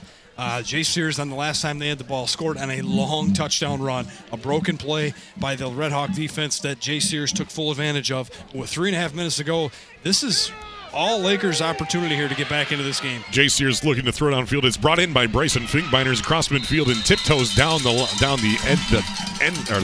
sideline across the 40. They're actually going to mark him down right at the 40-yard line. So start at the 33. Across midfield for another 10 yards for a 23-yard pickup from Jay Sears into the hands of Bryson Finkbeiner. Like I said, Cass City did really everything right there. The linebackers rotated with the rollout of Jay Sears. Sears rolls out to his right. He's looking downfield. His favorite receivers are not there. That's Owen Eichler. That's Lucas Good. But it's Finkbeiner who's on the left side of the line, drags all the way across the field, goes uncovered, and Sears is able to find him late, and it turns it into a big gain. Jay Sears hands it off to Colton Tulaski. A little room to run across the 35 and finally tackled forward by a gang of maroon jerseys out to the 33-yard line. But there is a flag on it. Tackle made by Landon Schott. As it stands right now, it's a 7-yard pickup. But illegal procedure and illegal formation on the Elkton Pigeon Bayport Lakers is going to negate that 7-yard pickup and push them back from the original line of scrimmage at the 40. Illegal formation. Too many men in the backfield. Offense. 5-yard penalty from the previous spot. Replay the down. So it's a 5-yard penalty pushing them back to the 45. First and 15. First down marker at the Cass City 30. 2:49 before the half is over. It's 14-6. Cass City lead by 8 points, and Lakers looking to change that right here. 3 wide to the left, 1 to the right. Jay Sears and Caleb Neaton in the backfield awaiting the shotgun snap. There's the snap. Jay Sears rolls to his left, looking to throw. Actually throws it downfield and brought in by Bryson Finkbeiner at the 35. He was kneeling while he brought that pass in, so he's down immediately after a 10-yard pickup And 2 minutes, 29 seconds and counting here for second down, 5 to go from the 35. So what we've seen Lakers do is just roll out Sears like he's running to the wide side of the field. Whatever side of the field is more room to run, Cass City comes up thinking he's going to run, and as soon as though they do that, he stops, plants his feet, lobs it right over their head twice in a row now to a wide-open Finkbeiner. Second and 5, Jay Sears on the quarterback keeper, and he's dragged down by his left ankle by Tristan Gruber, who hung on to him and dragged him after a 2-yard pickup for Jay Sears. Tristan Gruber, defensive tackle for Cass City's defense. Third down, 3 to go for the Lakers. They're already at the line of scrimmage. Less than 2 to play here in the second quarter. And that clock is rolling, but Lakers has timeouts in their pocket. They want to make sure that Cass City does not get the football. They are the last ones to hold on to it, and keep in mind, Jay Sears can kick if it comes to that scenario, so they're in full control of this clock. We'll see how they handle third down and a long 3. Tulaski wide right, Jay Sears, Caleb Neaton in the backfield, wing back, tight end would be Lucas Weiner on the right side, and now we have a timeout called by Dave Levasseur and the Lakers with 1:29 remaining in the second quarter. It is 14-6. Cass City leading by 8 points in the WLEW Sports Network.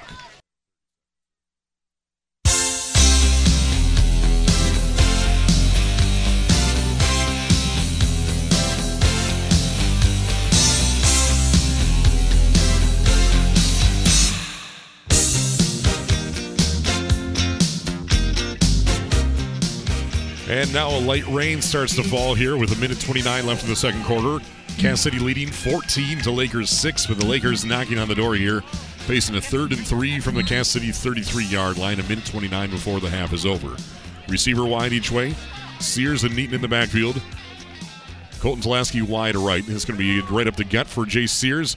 Breaks out of one tackle and takes his second defender with him close to that first down marker. Looks like he got it by then 2 yards, maybe even 3, as Boone DeLong, defensive end, brings him down, but not until after the first down stick. 1st and 10 for the Lakers. Stops the clock momentarily. 1st and 10 from the Cass City 27. And for Cass City, that's tough because you have to respect these wide receivers out wide, so it spreads you out enough, and then it's a direct snap to Sears. Neaton becomes the fullback, and it's following a whole bunch of guys through the middle of that defense, and they're piled, pushed their way for about 5 yards on a first down. Good and Tulaski wide right, wide left will be Weiner and Finkbeiner. Sears looking to his left, looking to throw, staring down his defender, and it's intended for Bryce Finkbeiner at the 20-yard line, a little off the mark behind him. Good coverage there from Landon Schott as well. Stops the clock with 53 seconds left. Second down, 10 to go from the 27 of Cass City. Yeah, a little bit of a risky throw there, but you can. It's those second-hand throws, those extra time plays where Sears buys all that extra time. Your route is over, so now you have to adjust to what the quarterback's doing. Finkbeiner wanted 3 yards down the field and right to the sideline. Landon Schott shuts it off. So when Sears rolls to him, all Finkbeiner does is start to float down the sideline deeper. And Sears tries to throw it over the head of Schott and try to catch Finkbeiner down the sideline, but a good job by Landon Schott. He's able to knock that ball down. 2nd and 10, nearly same formation. Sears with his sidearm throws it, and it's brought in by Luke Good inside the 20 and finally down to the 17-yard line by number 3, Tyler Cumper. Has enough to move the chains. 1st and 10 inside the 20 of the 17 for an 11-yard pickup. These tight ends that get the delayed routes coming off the line of scrimmage late has worked really well for the Lakers on this drive. But you know what, though? I'd like to see Lucas Good with that momentum get out of bounds. You had the first down. You cut inside instead of going outside. Instead, the Lakers will jump under center and spike that ball to stop the clock and preserve a timeout. So with 38 seconds left in the second quarter, Lakers still has 2 timeouts here. It'll be a 2nd down and 10 from the 17 of Cass City. Having 2 timeouts in your pocket, though, still allows you to run the ball if you would like to with 38 seconds left. So it kind of keeps that option open. But, again, you sacrifice it down. So it's 2nd down for Lakers here after the spike ball. Luke Good in motion. Jay Sears rolls to his left, looking to run it. Now it's the reverse fields. Barry Sanders this one. And he breaks out of one tackle and finally brought down out at the 11-yard line. And 62, Kellen Levine finally tracks him down after a broken play, a 5-yard pickup for Jay Sears and the Lakers. And with 28 seconds left, Lakers calls their 2nd of 3 timeouts here, facing a 3rd down and 5 from the Cass City 12-yard line. Yeah, the one thing I like about Jay Sears, the improvisation skills, right? That is a design quarterback rollout to the left. All the passing routes are based on him rolling out to the left side, and when that is taken away, good job. They bring a blitz. They get the linebacker out to the outside, completely shut off Sears. He's got to reverse field where there is nobody to throw it to, puts his head down, and turns nothing into something and keeps his drive alive for the Lakers as they use their second timeout, and it's 3rd down and 5 with 28 seconds left in the half. 14-6, Cass City leads Lakers. The way this game started, we said, oh boy, it could be a long night here. And then Lakers defense has shown up, and Lakers defense has continuously put their offense in positions to make a difference, and so far it has. It's Cass City 14, Lakers 6, 28 seconds left, 3rd down and 5 for the green and white. Deep into Cass City territory at the 12-yard line. And you get down to the 7 for a fresh set of downs, but really the game clock is the biggest enemy right now. This game has been perfectly even. Both of these defenses have hung tough. One broken play by each team has led to 2 huge scores. The big difference outside of that wash is Cass City punched in one long drive where Lakers hasn't been able to do that yet. Jay Sears looks to the sideline, 2 wide to the left. Aaron Nelson inside, Caleb Neaton off his right hip in the shotgun.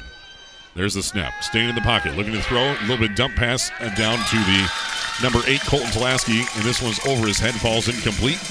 Just took 4 seconds off the clock. So now 24 seconds remain. 4th down and 5 from the 12-yard line. Oh, Jay Sears is going to want that one back. It is a great play call by Coach Levasseur and company. They call the screen pass. They let all the front line of Cass City come through. Sears drops back and just dumps it right over their head, but too far as he overthrows Neaton. Would have been an easy score. Instead, it falls harmlessly to the ground and incomplete. And now with 24 seconds to go in the half, Lakers is on 4th down, a very important play here at the end of this half. And they use their 3rd and final timeout here in the 2nd quarter. 4th down, 5 to go from the 12-yard line. So Lakers wants to discuss this one, 24 seconds. Of course, 1st down was wasted with that. I wouldn't say wasted, but it was lost because of the spiked ball. 2nd down, 3rd down. 2nd down got him 5 yards. 3rd down was incomplete. Now 4th and 5 from the 12. Well, that's what makes it interesting because now it's 4th down and 5, where if you would have used a timeout, it may only be 3rd down and 5. So true. You could say they saved it, they preserved a timeout. It's gonna be, but it's kind of six or one half dozen the other. You're exactly right. It's a strategy that they used, and it was working until that incomplete pass. Now it's 4th down and 5. They can still get a 1st down. They can still get up and spike the ball. There's plenty of time. Time is not the issue. Now it's 4th down and 5. You need at least 5 yards on this play. We'll see what they dial up here after burning their last timeout. Lakers has run 12 plays of offense for 135 yards and a score. Mind you, of those 135, 73 came on one play. Cass City, 33 plays for 130 yards. Lakers sends 3 wide to the left. 1 to the right, Colton Tulaski working off the right hash. Then you get down to the 7. Jay Sears, Caleb Neaton in the backfield. Rolling to his left. On the cornerback keeper. Inside the 10, down inside about the 6-yard line. Move the chains for the Lakers. A 4th down conversion, a 4th and 5. Now it's 1st and goal to go from the 5-yard line. A 7-yard pickup, and there's the spike with 15 seconds remaining in the 2nd quarter. So now, 2nd down, goal to go from the 5. Lakers looking to punch this one in. Let's get back to the 4th down conversion. It's a great play call, but if you're Cass City, you have to know it's coming. They're going to roll the pocket out. They're going to give Sears the option to throw the football. And if he doesn't like what he sees, he's going to cut up field and run. And he doesn't like what he sees, he does cut up and run. And it's an easy 5 yards. He gets 6, maybe 7 on the play. And with the clock stopped with the new set of downs, they're able to line up, spike the football. So now 5 yards to go to the end zone, 15 seconds. He's almost got to throw the ball because if you run and don't get in, there may not be enough time. They go with the initial setup. Now they look to the sideline for a potential audible or a change in the play. Play clock down to 3, 2, and 1, and this is going to be a delay of game. They're going to let him go. Throws it into the end zone. It is brought in. Touchdown, Lakers! Jay Sears throws it and is completed into the end zone, into the hands of the freshman Lucas Wehner, wide receiver. And now we have a 2-point ball game with a 2-point conversion upcoming with 10 seconds left.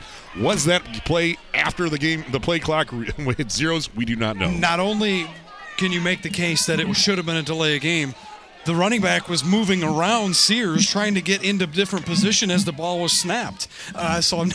Again, people moving around. You could argue the clock was at zero. They don't call either of them, and it ends up being a great throw from Jay Sears to hit his receiver and score a touchdown, and now they'll line up for the two-point conversion.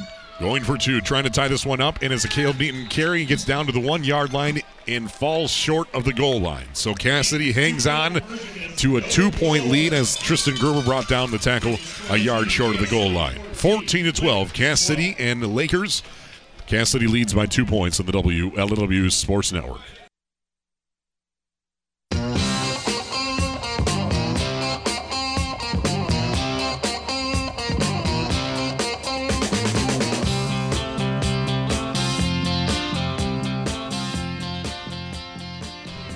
Lakers responds with a touchdown of their own. They're second on offense tonight. Makes this a 2-point ball game with 10 seconds left in the second quarter. 67 yards, 3 minutes and 25 seconds off the clock, and 13 plays. Jay Sears finds Lucas Wehner in the end zone for 5 yards for the score. The run fails on the 2-point conversion. It's now 14-12. Cass City leading the Lakers by 2 points. It was a great drive orchestrated by Jay Sears. And when we said Jay Sears is special and he is the horse that runs this offense, he has all the yards except for 2 on this offense. And like Cass City, again, if you can slow down or stop Sears, you can win the game. They have not been able to do that. They're fortunate that Lakers wasn't able to get a 2-point conversion there to tie this game, so Cass City keeps their hard-earned lead. But with 10 seconds to go, Lakers still has to kick this off. But it's a 14-12 Cass City lead Lakers game here going into halftime. Now Lakers won the toss, elected to defer to the second half. So Lakers will start out receiving the ball to start the third quarter, which is in just 10 seconds away. Jay Sears ready to kick it off from his own 40-yard line. Left to right across the radio, that ball would be flying. D back of the 5 would be, looks like that is Tyler Cumper, Mason Nevick, and Cole Lenhard. And the kick comes in, brought in by Mason Nevick. At the 20-yard line, gets out to about the 25-yard line. Just shy of that, actually, brought down by Colton Tulaski. 3 seconds go off the clock. And so Cass City will have 7 seconds to do something here, or they just kneel and go into halftime with a 2-point lead. That's not what a lot of these local teams do. They'll run a play, even if it's a handoff. They trust their guys to hold on to the football. But nonetheless, I got to imagine we're going to halftime, a 2-point game, and just the way we like it here on a rivalry game. Here trying to decide who's going to win the last Greater Thumb West Championship. Well, 7 seconds left from the 23-yard line. Cass City will stick to the tee. 3 men backfield. Carter Patrick under center. Probably just one play here and head to the locker rooms with a 2-point ball game. Cass City 14, the Lakers 12. There's the whistle. Carter Patrick is just going to kneel this one, and we've reached halftime. We started out 0-0. Now it's 14-12 after 24 minutes of play. Cass City 14, the Lakers 12 after 2 hard-fought quarters on the WLEW Sports Network. When it comes to home improvement projects, there are only so many ways to complete the task the right way and about a million ways for it to go wrong. That's where your local Harbor Beach True Value store comes in. A wise man once told me that the key to a home plumbing project is a full tank of gas.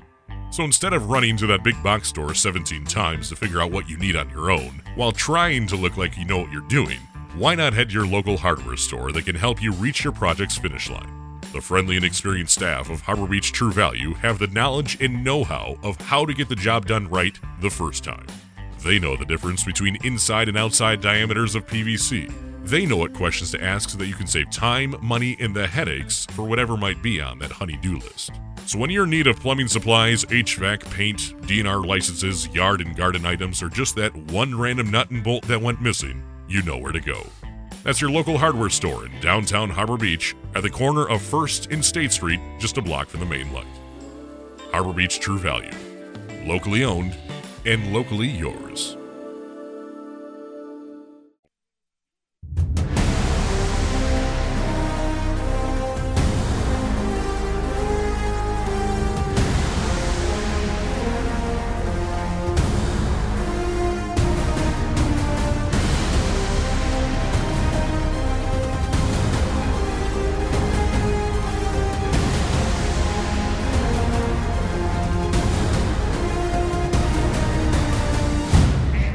It's the Greater Thumb West Championship, and we expected a good game, and that's exactly what we've had so far. It's Cass City 14, Lakers 12 after two quarters of play.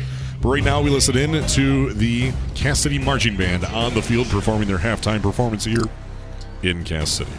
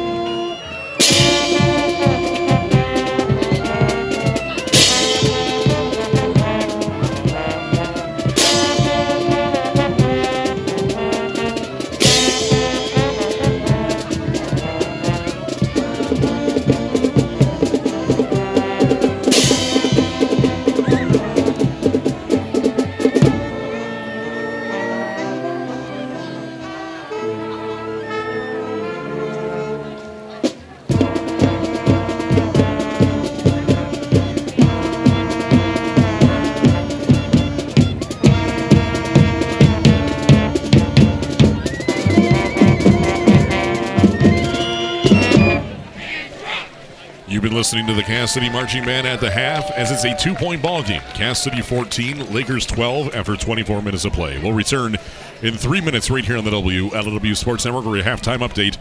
14-12 in the Greater Thumb West Championship. First half in favor of the Redhawks by 2 points.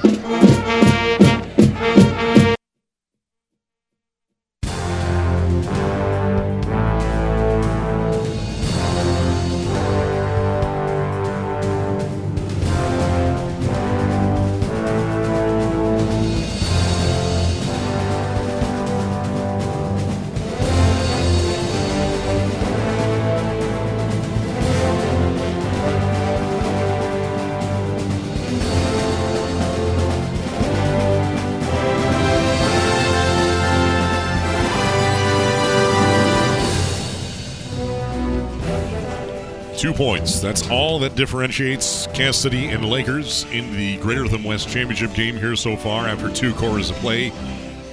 Cass City 14, Lakers 12. Back and forth ball game. Every time we think one team has the advantage, here comes the other team swinging. And Dave Hansen, just tell us how we got to this 14-12 ball game at halftime. Well, there was just one score in the first quarter, and it came on the opening kickoff. Tyler Cumper, 99 yards later, takes it to pay dirt. Riker Wallace punches in the two-point conversion. Cass City would lead at the end of the first quarter, 8-0. Lakers would respond. First play of their second series of the night. Jay Sears breaks free on a 73-yard touchdown run. The two-point run would fail. Cass City leads 8-6. Cohen Sherman, though, would respond for the Redhawks on a 4-yard touchdown run after a long drive. The two-point pass would fail. Cass City extends its lead to 8 points, but with 3:35 to go, the Lakers drive all the way down the field, and with 10 seconds left in the half, Jay Sears hits Wehner on a 5-yard touchdown pass. The two-point run would come up short, and at halftime, Cass City would hold on to their two-point lead, the score of 14-12.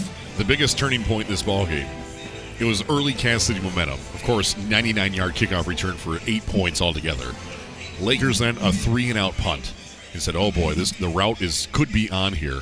And then all of a sudden, Cass City starts marching down the field on a 10-minute and 22-second drive, covering 51 yards, 4 first downs, 1 for 5 on third down, 3 for 3 on fourth downs, or 3 for 4 on fourth downs.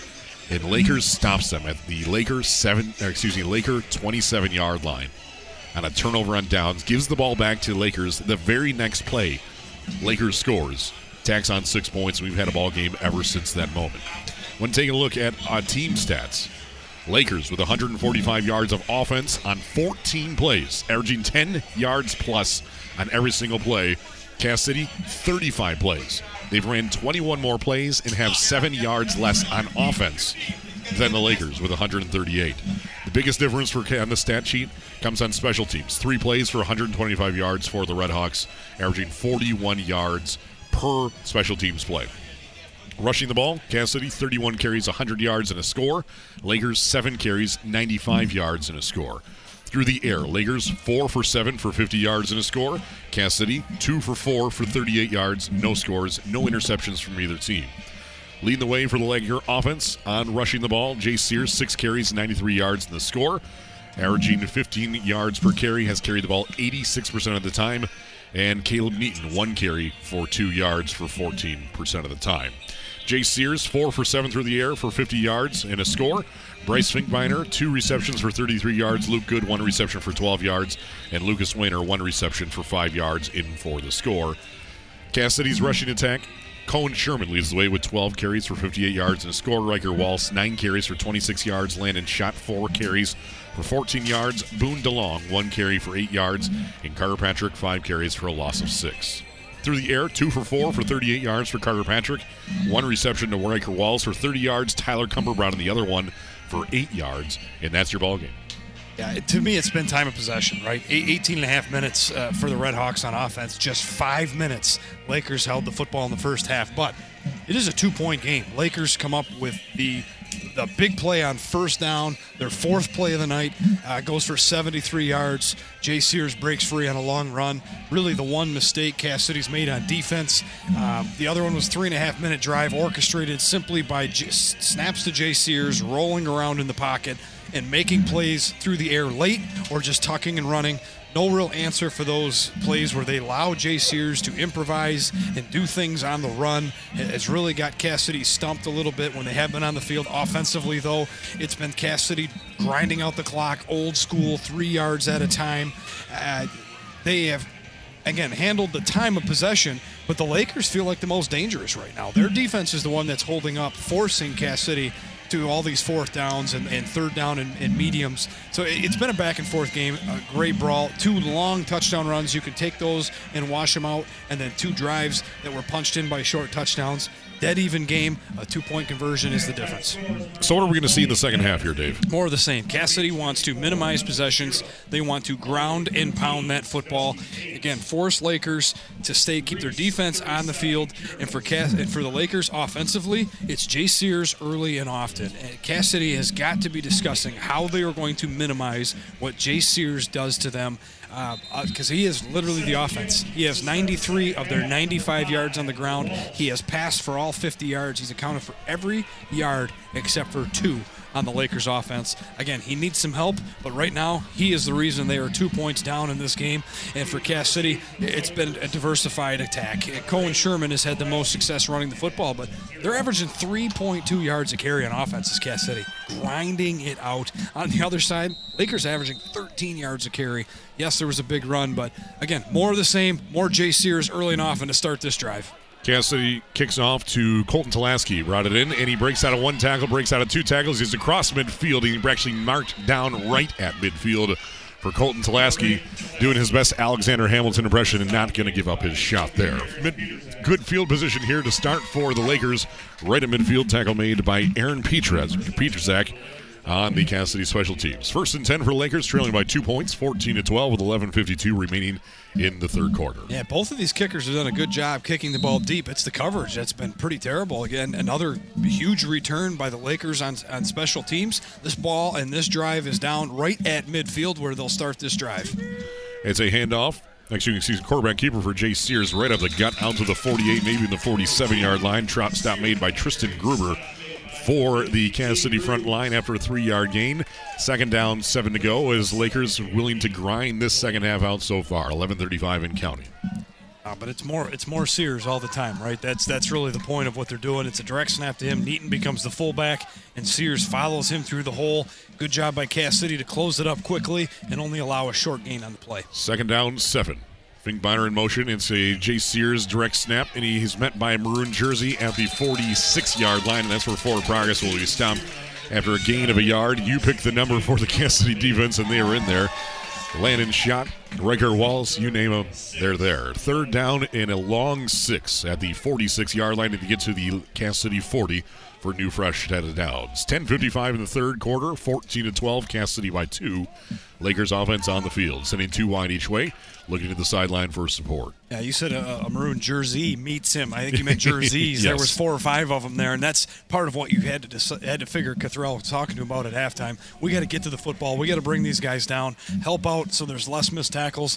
Watch for Jay Sears to move around here. And Caleb Neaton gets the handoff from Jay Sears, and he's brought down in the backfield for a loss of 2 as Justin McAlpine blew up that play before it even get underway and bring him down for a tackle for a loss. It's now a 4th down and 7 for the Elkton Pigeon Bayport Lakers at the Cass City 47-yard line. I'm surprised. That's not the time I think I want to take the ball out of Jay Sears' hands. It's a design run right to Caleb Neaton. No run action, no deception, none. Just a direct handoff right up the middle, and Cass City swarms with the football, brings it down, and says, thank you very much. We don't have to tackle Jay Sears. And on 4th down and 8, it looks like Lakers going to punt it away. And it's a high snap, and Jay Sears has to run back to the 35. He's going to run it, and now he punts this one. It's blocked by Landon Schott, and it bounces out of bounds. And goes out of bounds at roughly about the 30-yard line of Lakers. Looked like Jay Sears had a moment of life there and was going to punt that one away miraculously. Instead, it's blocked by Landon Schott, and it goes out of bounds at the 29-yard line. Again, special teams. It's been quite the story tonight. Big kick returns. Now we see a bad snap over the head of Sears. He does everything he possibly can to scoop this ball up, get to the sideline, try to punt it away at the last second just to get it out of there in any way, shape, or form. But he can't get it over the head of Landon Schott, who swats it back into the backfield even further down. And that is a turnover and a big-time break for the home team as Cassidy takes over with excellent field position. Hand off to number one, Cohen Sherman. He's out for the running down to the 5. Touchdown, Cass City. From 29 yards out on the very first play of offense for Cass City the second half. Cohen Sherman trots into the end zone untouched, and just like that, Cass City's lead is extended back out to a minimum of 8 points. 9:39 left in the third quarter. It's now Cass City 20, Lakers 12, with a 2-point conversion on the way for the Redhawks. They go right back to what they did at the end of the first half, attack the left side of that line of Lakers, and it's Cohen Sherman. And again, how many times I said tonight they missed him in this offense. He is that explosive element that they miss, and he sheds one tackle in the backfield, and the rest, it's a track meet. And Cohen Sherman wins, puts Cass City up by 8, and they'll go for the 2-point conversion. And it's a roll out to the right to Tyler Cumberland looking to pass. Now he's going to keep it for himself, and he dives for the pylon. Is he in? No, he's short. It remains a one-possession ball game with a failed 2-point conversion for Cohen Sherman. Actually, that was Tyler Cumper looking to throw downfield and then kept it for himself. 9:39 left in the third quarter. Cass City 20, Lakers 12 on the WLEW Sports Network.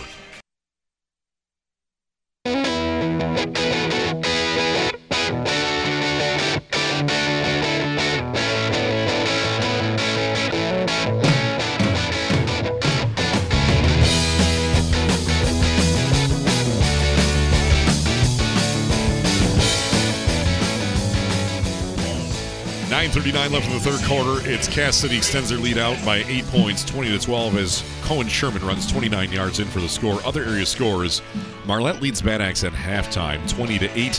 Harbor Beach over Memphis at halftime, 54-0. Sandusky and Ubly in Sandusky tonight, Ubly 13, Sandusky 8. Reese over Caro at halftime, 37-0. CPS 12, Caseville 8 in the second quarter. Akron-Fairgrove 14-0 over North Huron in the second quarter. Kingston over K-Pack at halftime, 28-8. Deckerville over Mayville, 14-6 at the end of the first quarter. It's now an 8-point lead for the Cass City Redhawks once again, as Riker Wallace's kick is high and it comes into the 20-yard line, brought in by Owen Eichler. Goes to the near sideline, adjusts his feet at the 30, and is brought down to the 33-yard line for a modest 13-yard gain, and brought down by Cole Lenhard as well as Boone DeLong for the Cass City special teams. First and 10 for the Elkton Pigeon Bayport Lakers. They trail by one possession, 20-12, 9:34 left in the third quarter in Cass City. Yeah, you never want to give up a quick touchdown like that, but they answered, they recovered well, stopped the 2-point conversion, keeps this to a one-score game. So the game is far from over for the Lakers. A good drive here, score, get 2-point conversion. We'll be right back to where we started. Light rain still falling here in Cass City. Lakers going left, right across the radio. Jay Sears rolling to his left, looking to throw downfield. Now he's going to have to keep it for himself, and he's going to be brought down. He lets it fly, and it goes out of bounds beyond the line of scrimmage. So that good dump pass there from Jay Sears negates and saves the sack. It falls incomplete. Second down and 10 from the 33. That is the first time that play has not worked for Lakers, where they roll out Sears to the wide side of the field, let him run, survey the field. As soon as he sees an opening, he is coached up to take that opening and run. If he sees a receiver open, he's taught to get rid of it. So it's very much trusting their senior quarterback to make that decision. There's nobody open. Cass City does a good job not letting him run, and it's Kellen Levine that explodes into the backfield and forces him to throw it out of bounds to get rid of the sack, and now it's second down and 10. Tulaski wide to right. Finkbeiner in motion to the near sideline, going as lead blocker for Jay Sears, gets calls a direct snap, gets out to the 35 before forward progress is stopped as Tristan Gruber stopped him in his tracks, grabbed his jersey, pulled him back for a 2-yard gain. Third down, 8 to go for the Lakers at their own 35-yard line, trailing by 8 points, 9 minutes left in the third quarter. 20-12, Cass City. Good swarming defense, and I think that, again, back to what Coach Cottrell had to be talking about. We have to locate the football. We all have to funnel to it. We cannot allow Sears to shake off tacklers and get out in open space, and this time they do a good job, led by their up front by Tristan Gruber, Luke Shearhart. Those guys all swarm to the football. Sears runs into the back of his offensive lineman and absolutely nowhere to go, and brings up an uncomfortable third down and a long 8. And the Lakers are going to have to call a timeout. A little miscommunication in the line of scrimmage there with 8:33 remaining in the third quarter. Lakers uses their first of 3 timeouts here in the second half. That could be critical later in these moments here as Lakers, but this is also a critical third down here. 3rd and 8 in their own territory, the 35. Really trying to have some sort of response, if not anything else. Put together a little bit longer drive to keep Cassidy's offense off the field. No question about it. You got 3 of them, and this is an important time to use it. I think there was some miscommunication, no doubt about it. And again, if you're a head coach, you're on the road. It's a grueling environment against your rival. You're down 8. You can't afford to run a play and have it just be a total disaster right from the start when you could have prevented it. This way, it gets his kids on the same page. Call the play that you like and try to stay ahead of the chains and get into this game. So a third down upcoming, 3rd down and 8. Line of scrimmage of the 35, first down marker at the Lakers 43-yard line. Of course, we'd like to thank all the hospitality here from the Cass City locals. Field looks great. Matt Prescorn doing a great job as usual. Don Prescorn putting together quite the spread here for tonight. Sliders, chips and cheese and crackers. Don't leave the cookies out. Cookies, the chocolate chip cookies for sure. As the pitch out to the left side, Akil Meatney tries to break out of that tackle, but regardless, he's brought down back at the original line of scrimmage for a 2-yard loss. Who else but Tristan Gerber blew that play up in the backfield as they pitch it to Caleb Neaton to the left side, brings him down for a 2-yard loss. 4th and 10 for the Lakers. That Landon shot was actually in there first, but good job by Neaton to actually shake him off, but shot does the job. He's able to slow down that play, allows time for the rest of the crew to come in, and they make a big stop in the backfield. So now 4th down and 10, 8 minutes to go in the third quarter. Lakers going to bring on the punting unit. And Jay Sears, beautiful punt, gets this one away. Aimed for the far sideline, about 3 yards behind Jason Parmenter. Goes out of bounds, and they're going to say about the 34-yard line. So that ball bounced sideways out of bounds. 7:53 left in the third quarter. 20-12, Cass City leading by 8 points and back on offense as they force a 3-and-out punt from the Lakers. Yeah, it's interesting. In the first half, it was all Sears at all times, and then both their drives, both third down plays, they took the ball out of Sears' hands, and it wasn't because it was a run action or anything like that. It was a run play where he was not involved. Both times to Caleb Neaton. Both of those carries have combined for a negative 4 yards on those 2 third down plays. Ben Key, Cass City was able to make those plays, and now with an 8-point lead, a big drive for this offense to try to really open the floodgates on this. Hand off to Cohen. Sherman breaks out of one tackle across the 40 and runs out of bounds right into this bench on the sideline. That's going to be a late hit because there's a flag down, and we have players down on both sides, including Jay Sears, who is slow to get up and holding his left knee. Can't put any pressure down, now he's down. You do not want to see this as Cohen Sherman was knocked out of bounds, ran into the steel bench on the track. And Cohen and Jay Sears trying to stretch out that left knee.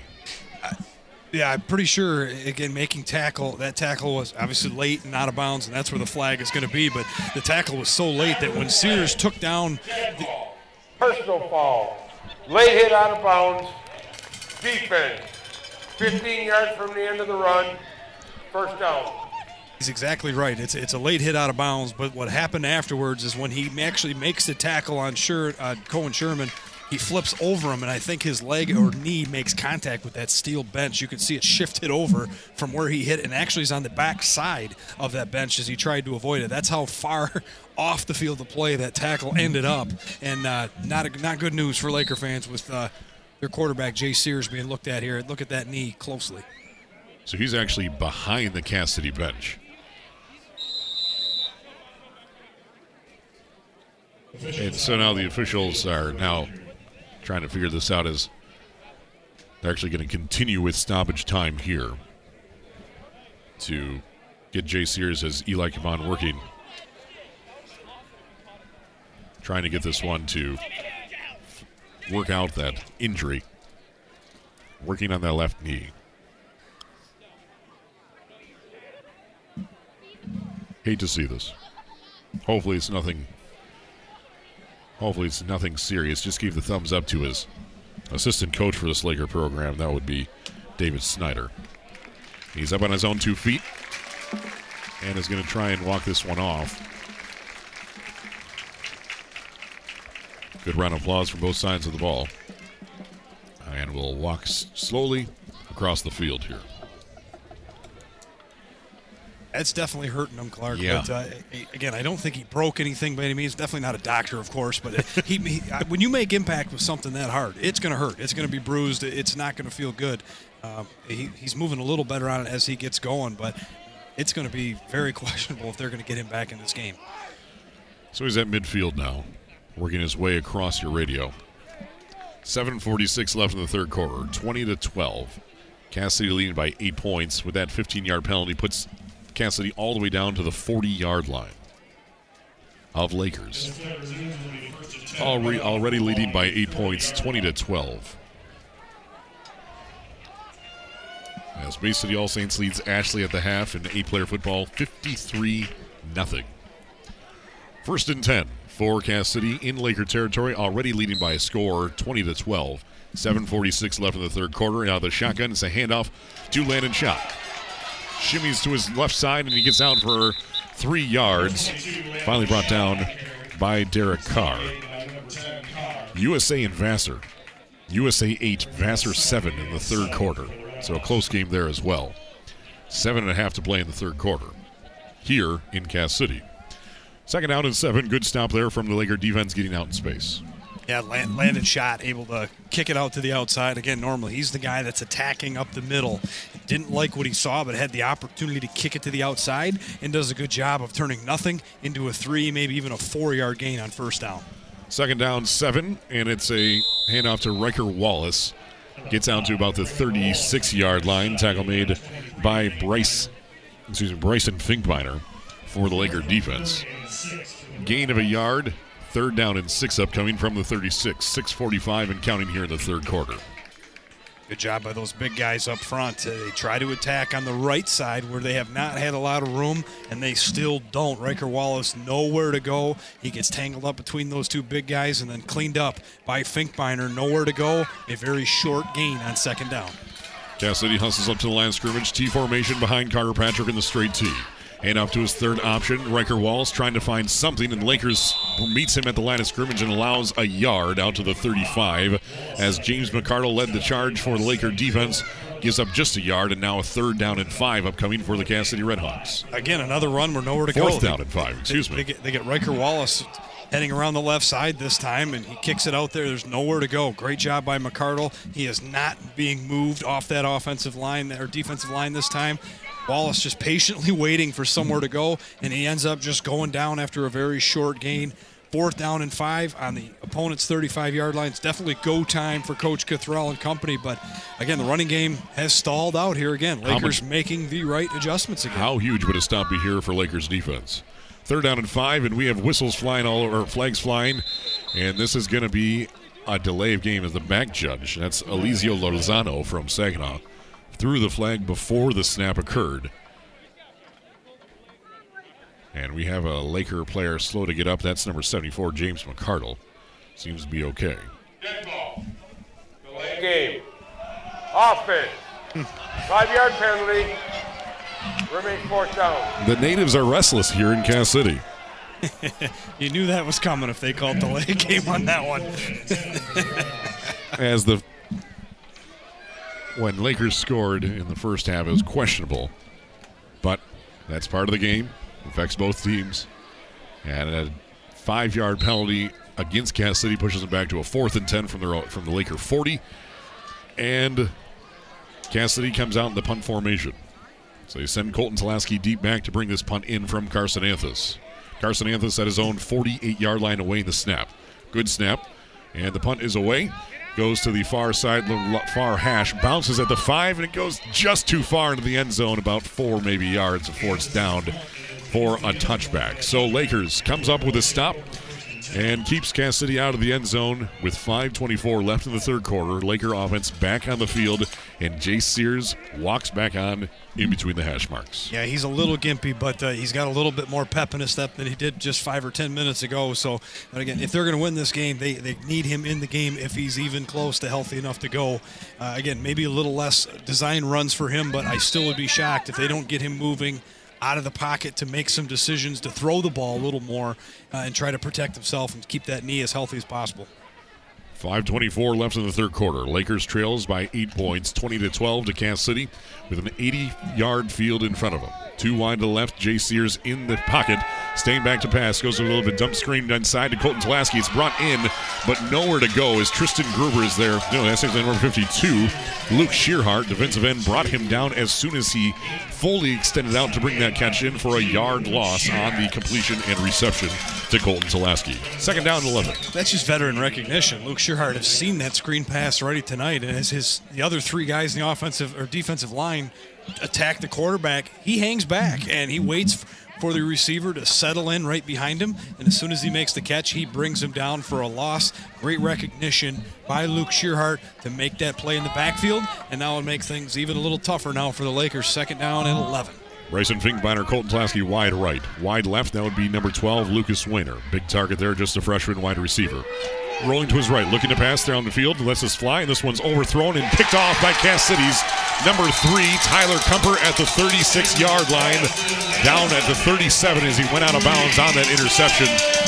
As you can tell, Jay Sears not at 100%, let that one loft a little bit too much, and Tyler Cumper came underneath it, and the first turnover in favor of the Cass City defense. Yeah, he got away with those passes in the first half, and it's really nothing on the knee. It was the fact that he knew when his receiver got to the sideline, he was going to turn it upfield, and when he put that little lob pass up in the air, he just had too much on it. Overthrows him by at least 5 yards, because Tyler Cumper was guarding a different receiver, was able to recognize the throw, come off of that receiver, and make an easy interception. And so a big defensive stop by Cass City brings the offense on the field with another short field. It's a handoff to Cohen Sherman, out for maybe a yard. The tackle made by James McCarroll, defensive tackle senior. They're going to say out to the 36-yard line for a gain of just 1 yard. 4 minutes, 10 seconds left in the third quarter. Still Cass City 20, Lakers 12 in the Greater Thumb West Championship here. Second and 9 for the Cass City Redhawks as they start on the plus side of the field following that interception turnover in favor of Cass City. Yeah, they started on the plus side of the field last time. Lakers defense answered the call. We'll see if they can do it again. They do a great job on first down. Nowhere to run for Cohen Sherman. 1 yard gain at best. Handoff to Riker Wallace, going through right gap, and he gets out across the 35 down to the 31-yard line, actually the 30-yard line. Tackle made by Lakers Luke Good, middle linebacker, sophomore. Gain of 5 on the play. Third down, 4 to go for the Cass City Redhawks at the Lakers 31-yard line. Yeah, they're going to move that ball back on you a little bit. Just 4 yards on the play, bring it, third down and 4 again, and this is where the Lakers defense has been very tough again. They did not allow a lot on the game, on the running game. They found a way to shut down that Cohen Sherman run around the left side, and here we come. We'll see where they line up. It's got to be landing shot time, isn't it? I would like to think so. This one instead, though, is a handoff to Riker Wallace. He's out for the running and takes two white jerseys to bring him down all the way down to the 10-yard line from the 32 down to the 10 for a 22-yard pickup for the sophomore running back of Riker Wallace. Move the chains. It's a first and goal to go for the Cass City Redhawks. Yeah, they fake it to landing shot. Riker Wallace is the first option. They sell everything else afterward, though, and he gets through that defensive line for the first time in a while. Riker Wallace does, and that was a big run on third down to get down inside the 10-yard line now. First and goal for the Redhawks. First and goal to go from the 10, and it's a handoff to number 5, Riker Wallace. He's down fighting for his life down to about the 7-yard line, and that's all Zach McCardle would allow him to go for a 3-yard gain. Second down, goal to go from the 7, 2:40 and counting here in the third quarter. Cass City 20, Lakers 12 in the third quarter. Cass City knocking on the door, trying to extend this out to 2 possessions. Yeah, this is a must stop here for the Lakers. You know your quarterback is not healthy. They're keeping him out on defense to try to preserve him as much as they can. Your defense has got to come up with some kind of stop here. And for Cass City, it's just the opposite. They got to punch this in to give themselves a huge advantage. And another handoff to Riker Wallace, goes down and gets another hard-fought it's about 2 yards. Tackle made by Oliver Haley as well as Derek Carr. on the stop for gain of two. Third down, goal to go from the six. So they mark him down, give him 1 yard on that. It's been the story of the Laker defense. They've given up two or three fairly long runs, but otherwise they've answered the call. Third down and six. A big-time play here for the Laker defense. And if you're Cass City, who is going to step up? The running game up the middle has been sealed off. It's been Cohen Sherman early in this game. He's gone quiet here a little bit. Got to get some of these running backs going again. And a handoff to Cohen Sherman around the left side on a second and third effort. Gets in the end zone. Touchdown to Cass City. Cohen Sherman puts the entire offense on his back and finds himself 6 yards later into the end zone for the score. And it's now Cass City 26, Lakers 12 with a minute 34 left in the third quarter. Largest lead of the night so far for the Redhawks, leading by 14 points with a two-point conversion on the way. Yeah, that 6 yard carry puts him over the century mark. 103 yards on the night, his second touchdown, and a very big insurance touchdown for the Redhawks. Put him up 2 scores. A quarterback sneak for Carter Patrick. No, the two-point conversion fails. So it's still a 14-point ball game. It's Cass City 26, Lakers 12 with a minute 34 remaining in the third quarter on the WLEW Sports Network.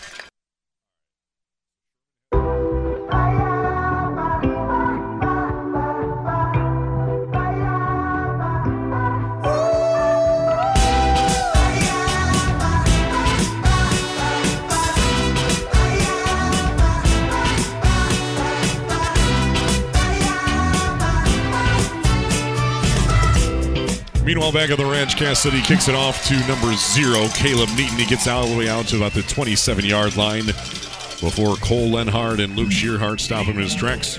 First and 10 for the Lakers, trailing now by 14 points, 26-12. They trail Cass City. Minute 26 left in the third quarter. Cass City took over at the Laker 37 on that last drive. Took them 6 plays to punch it in. Just shy of 3 minutes later on a Cohen Sherman 6 yard run, his third score of the night. 2 point conversion fails. It's now 26-12, Cass City. Yeah, that's devastating for the Lakers on the road here. You do not want to be down multiple scores to the Redhawks, but it just puts an enhancement. The game is on this drive. You have to put a drive together, put some kind of points on the board to stick around. Cass City's found a way to get short field and punch in a touchdown here to get that second score lead. Got to respond with one of your own here. Jay Sears staying in the game, keeps it for himself around the left side, and he's tackled out of bounds at about the 25-yard line. That'll be a loss of a yard as the bodies are still being cleared off that tackle, as well as the chain gang.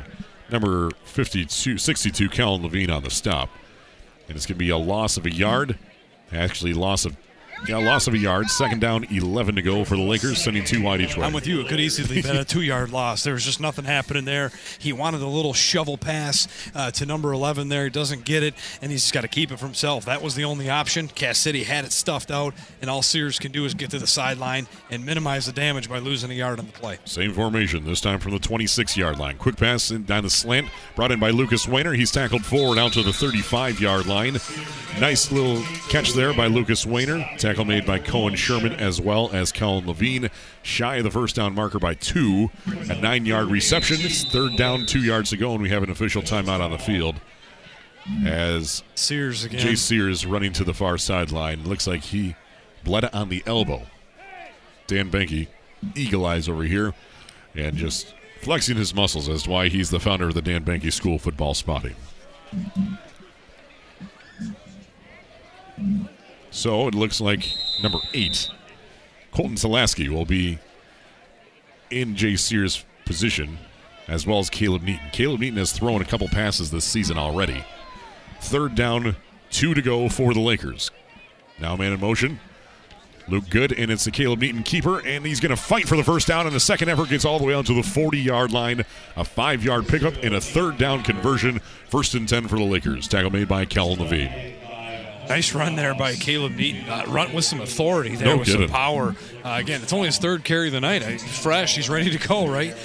So good play call there. Again, right in the Sears roll. Give him the football. Find an opening. Get us that first down and reset the downs here. Gee, another Caleb Neaton direct snap, and he pushes the pile forward on a second effort. Gets all the way out to the 45-yard line.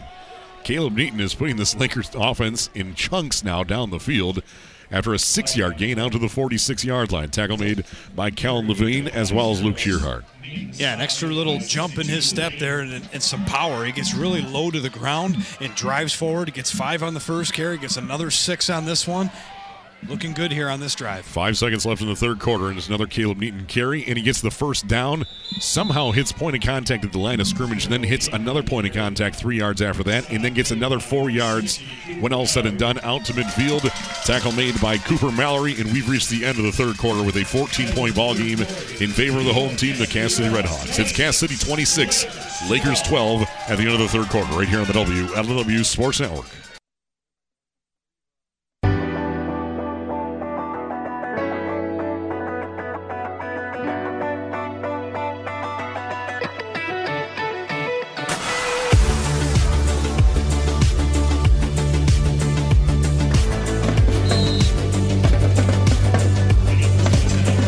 Cass City in the third quarter going out in style. Extend their lead out to 2 possessions. First time in this ballgame has been more than just 1 possession. It's now Cass City 26, Lakers 12, with the Lakers at midfield at the Cass City 49-yard line. Right to left across your radio with a 1st and 10. It's a high snap over the head of Caleb Neaton, and it's going to be dived all the way back to the 35-yard line. Caleb Neaton saves the turnover, but as a result, it's going to be a loss of 15 yards on the play all the way back to the 36-yard line. Yeah, that's a tough break, and that's nothing you could do. There's nothing Jay Sears could do. That was a bad snap way over his head. All you could do is run back. It's a sprint with Luke Shearhart. Luke Shearhart was right there with a chance to force that turnover. Good job to cover it up and, again, save the possession, but now it's 2nd down and a very long ways to go.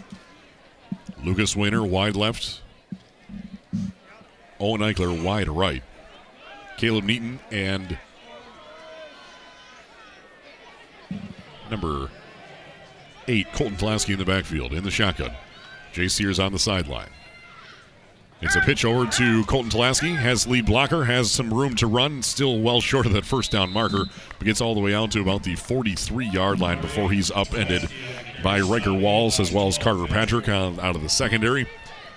And linebacking cores behind the sticks still at the 44. Then you get to the Cass City 39-yard line, a long 3rd down and 17 to go.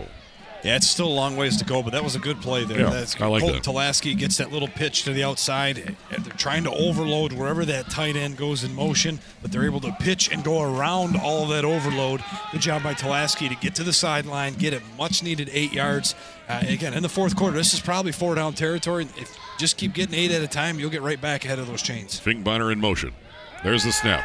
Neaton looks to the near sideline, lets this one fly. This one's underthrown, and so underthrown that the Kansas City secondary can't respond as well. Landon's shot couldn't turn around fast enough as the mist continues to fall here, falls incomplete.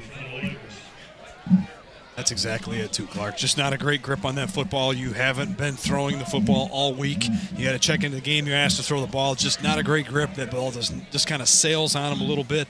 Lucky it falls incomplete, but on 4th down and this far to go, suddenly 4-down territory is out of the equation. I think you got to punt it away, and if you're going to win this game, you're going to have to come up with a stop. Might as well be right now. So the punt team out for the Lakers on a 4th and 17, and the punt by Caleb Neaton is line drived into the hands of number 3 Tyler Cumper at the 20-yard line. Breaks out of one tackle and finally brought down by Mitchell Morosky, the tight end, the linebacker, junior for the Lakers at the 32-yard line. 12-yard return for Tyler Cumper. 1st and 10 for the Redhawks, leading by 14 points.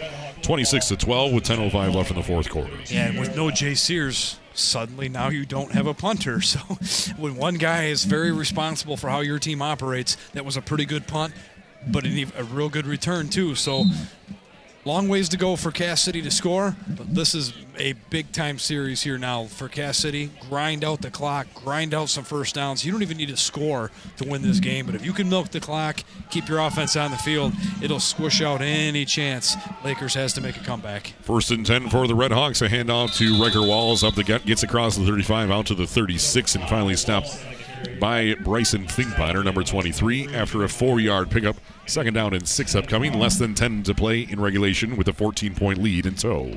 Solid run there by Riker Wallace. Again, they're asking him to dive right up in the middle, right between those big defensive tackles. He gets between them, and the linebackers bring him down. Finkbeiner and company, not until after he gets a 4-yard gain on first down.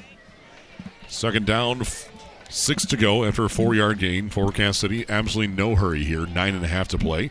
Leading 26-12 over Lakers. Carter Patrick, hands on his hips, waiting for the play clock to get to 5 before settling under center.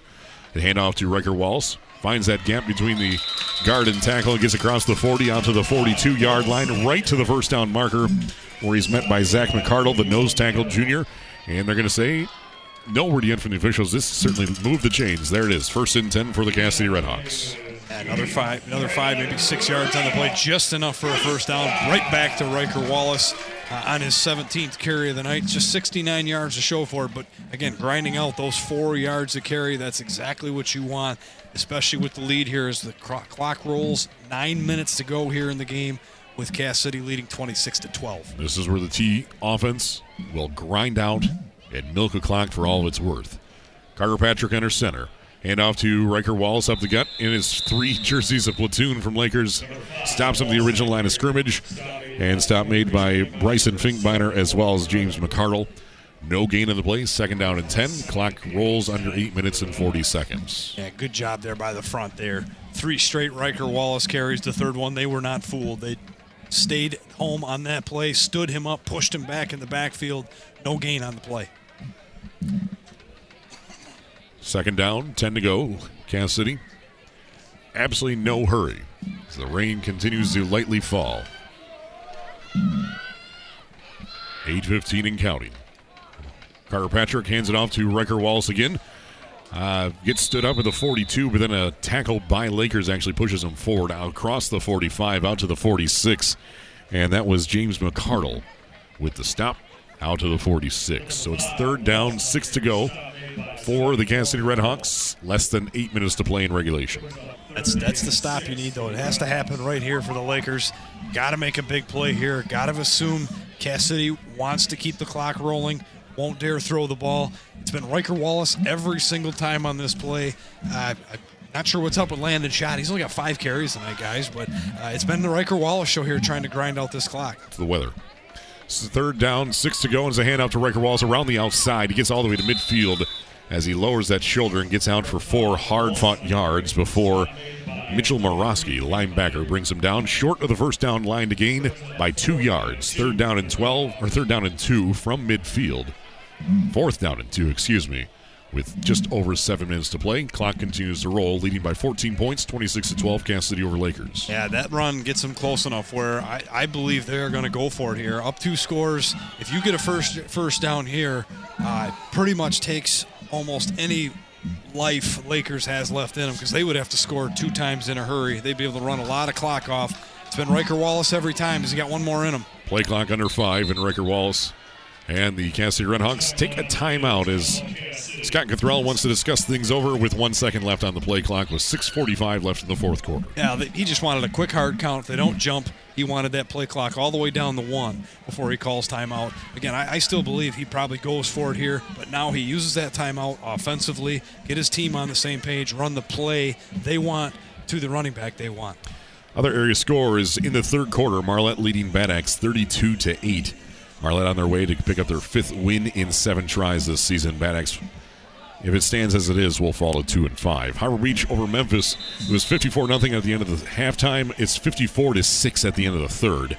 Ubly now rolling things open against Sandusky, now leading 32-8. Reese over Caro at the end of the third quarter, 44-0. And last we heard, 8-7 USA and Vassar in the second quarter. And we have a final. Harbor Beach 60-6 is your final in Memphis. So Harbor Beach improves. Harbor Beach takes on Lakers next week in Laker Country. That should be a dandy next week. We'll be there for it. Hopefully Jay Sears is okay and good to go for next week. I'd like to think that's just one heck of a bruise on that knee.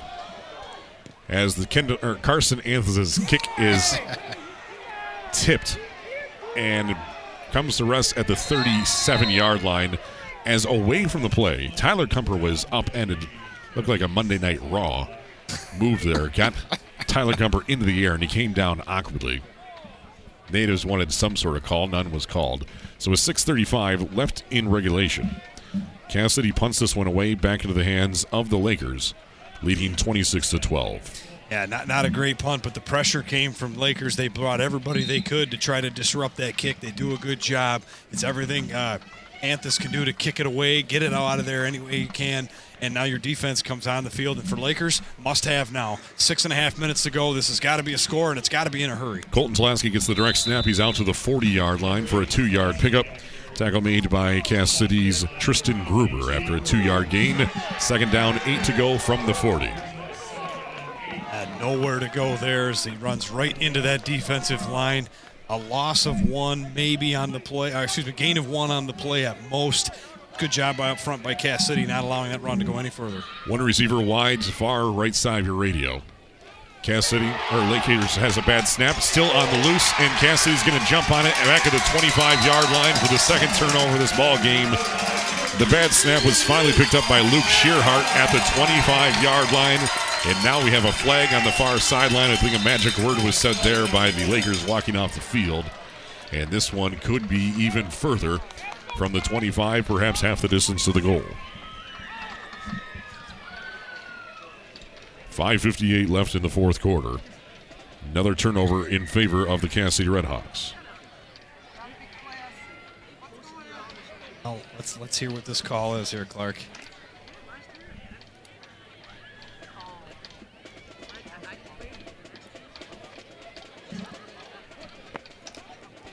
This foul might be on Cass City. Dead ball. Unsportsmanlike conduct. Defense. Now the offense. 15 yards, first down. So it's against Cass City. Yeah, so I think a magic word was said as Lakers was walking off the field by a Cass City player. I think I know they call it unsportsmanlike conduct. I think more like taunting or overly celebrating might be a more precise definition there. But nonetheless, a bad snap recovered by Cass City. A little bit of a celebratory penalty there. It's going to back up Cass City 15 yards. But that's all right with them because they are going to have 15 more yards to work with and that much more opportunity to grind out some clock. So Lakers, after just one play, turns it over. Cass City's last drive, 5 yards, and we have a fumble on the snap. And Riker Walls jumps on it back at the 44-yard line. This light mist, light rain is certainly wreaking havoc on any snap here tonight as the moisture is certainly starting to accumulate despite the officials having towels, both teams trying to bring in fresh, dry balls. Nothing is going to be working here against the elements of tonight in Cass City. Yeah, we've seen it affect both teams, and I think it's affecting both teams thinking about passing the ball too, right? It's hard to have a grip on it. It's hard to trust your receivers. It's going to be able to haul those passes in. So it's really limited these teams to the ground, which is definitely hurting Lakers right now because they would love to be able to air this ball out to try and catch up. Instead, Cass City going to try to take the air out of the ball and run this clock out. Second and 14. It's a handoff to Riker Walls. He regains those 4 yards that they lost in that bad snap. And he's finally brought down by Derek Carr and Lucas Wehner at the 40-yard line for a 4-yard gain. Third down and 10 for the Redhawks at the Laker 40-yard line. Less than 5 to play in regulation. Cass City 26, Lakers 12. And for Cass City, again, third down and 10. It still means run first. The most important part of this is continuing to advance forward, run the clock out, even if you got to punt it away. The turnover your defense forced is, again, eliminated pretty much any opportunity Lakers has to catch up in this game. Weather's not helping the cause. The ball's becoming slippery. And Cass City will break the snap, break the huddle, and hurry under the center. 5 play on the play clock. It's a handoff to Landon Schott. He goes up the gut on a second ever breaks, almost breaks free of that tackle. Gets out to about the 37-yard line. Caleb Neaton would not let go, though. And another hard-fought 3 yards for Landon Schott. The man has carried the ball for the most aggressive runs of the shortest dimension tonight, but it's making a difference now. 4th and 7, though, for Cass City. Yeah, again, just no real objective here other than hold on to the football, get a couple yards, and grind out the clock. Lakers calls a timeout, facing a 4th down and 7 in their own territory on defense with 4:02 remaining in the fourth quarter. So Lakers has one more timeout after this. 26-12, Cass City by 14 points. Yeah, all they're trying to do is preserve as much time as they can. They didn't want another 35, 40 seconds running off the clock, assuming that Cass City is going to line up and punt this ball away.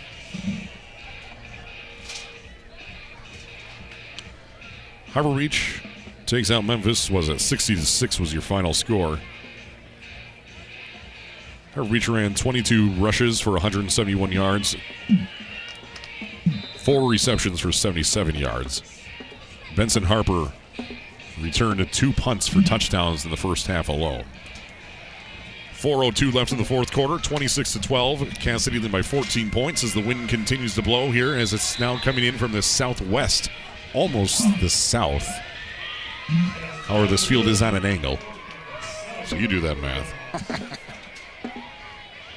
So it looks like Cass City very well might be bringing out the punt team, as Carson Anthes, your dedicated punter for Cass City. Younger punter, younger brother from the illustrious Kendall Anthes, could not be here tonight. Our intern from Northwood University. No, they go out in the offensive formation. Low snap, Carter Patrick, quarterback keeper. He gets the first down. He's across the 15, or excuse me, 25, and finally spun down to the 21 by Caleb Neaton. From the 37 down to the 21 for a 16-yard pickup when they needed just 4 yards. Move the chains for Cass City. Yeah, that's another element of this running game you have not seen tonight. Carter Patrick has hardly been in the stat books. He has just been a distributor of the football tonight. But that play is something that they can do. They can run read option. They haven't dialed it up all night. They called it there, and he makes the perfect read. Puts the ball in the arms of his running back. Lakers collapses the football. He pulls it back and goes around the left side. Again, that left side, highlight that. Nobody there, and Carter Patrick makes him pay on fourth down. And off to Riker Wallace. Has forward momentum all the way down to the 15-yard line before he stopped after a 6-yard pickup brought down by Mitchell Morosky out of the linebacking core for Lakers. And we have a man down. That is James McCardle holding his left knee. Looks like he already has a knee brace on that knee with 3:16 left in the fourth quarter. You're listening to the WLEW Sports Network. We'll return in 60 seconds.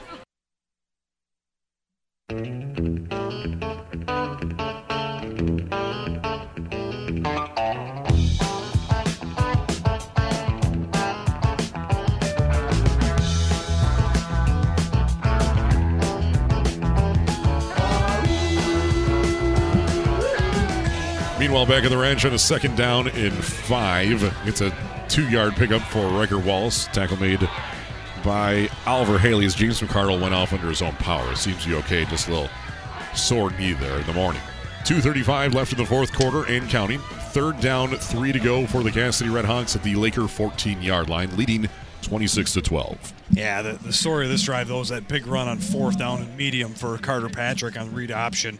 He keeps it for himself, finds a big opening, gets a very important first down for Cass City. That almost ensures they can hold the football for almost the rest of the game. Wing tee to the right, Carter Patrick under center. Handoff to Landon Schott, spins his way out of one tackle and a second effort, gets across the 10 and finally brought down at the, well, they're going to mark him down at the 10, which is about a yard that side of the first down marker. Move the chains of 3rd down conversions. Tackle made by Bryson Finkbeiner for the Lakers. Move the chains. 1st and goal to go from the 10-yard line for Cass City. 2 minutes and counting here in the fourth quarter. Yeah, that should do it. I would think with one timeout left, I would think they could go to the genuflect offense, kneel it out here, and call it a day. Leading by 14 points. 1:45 left in the fourth quarter. As Tavis Osentoski wondering how many timeouts the Lakers has, it's 1. Carter Patrick under center. Hands it off to Riker Wallace. He's tripped up in the backfield at the 10-yard line for no gain on the play. Turf Monster would get him on that one. Tackle made by Matt Prescorn on the turf. 1:23 left in the fourth quarter. 26-12. That look you got from Matt Prescorn, I don't think he was impressed with that. The day started with him coming up here and says, I'm not even talking to you because I heard that you were making fun of my field for not paying the numbers in week number 1. Oh, he doesn't miss a thing, man. No. 6 inches of rain will negate you from able to paint numbers. Which you did follow up with that. Thank you. Yes, I did say that on air. Thank you very much. Uh-huh. Oh, yeah. I was there. Thank you. 2nd down, goal to go, and it's a handoff to Riker Walls, dragging his defenders inside the 5. And forward progress is stopped there at the 5. Actually, about the 6-yard line, tackle made by James McCardle with 42 seconds and counting here in the fourth quarter. Mark him down to the 5 for a 5-yard gain for Riker Walls, number 5. right up the middle. Lakers does a good job of stuffing that out, and the clock is under 30 seconds, about 5 seconds difference between the play clock and the game clock. Again, I don't see a reason to run a play here. I think Cass City could just kneel it if they want to. Even with Lakers with one timeout, I can't imagine they would use it here down two scores. So play clock between 3 second difference here with the game clock. 9 seconds, seven. There's the knee, and Carter Patrick takes the knee. And the Cass City Redhawks are your 2023 outright Greater Thumb West champions, taking out the Lakers in week number 7, the final week of divisional play. 26-12 is your final from Cass City. Cass City now improves to 6-1 on the season. It makes it 5 wins in a row. After losing to Harbor Beach in week number 2, they took out Caro, they took out Reese, they took out USA, they took out Vassar. In that span, have allowed just 18 points in 5 games. This time, they take out the Lakers, 26-12 in week number 7. The Greater Thumb West Championship stays in Cass City. You're listening to the WLEW Sports Network. When we return, we'll wrap this whole thing up. From week number 7, Lakers falls on the road. Cass City wins 26-12 over the Lakers on the WLEW Sports Network.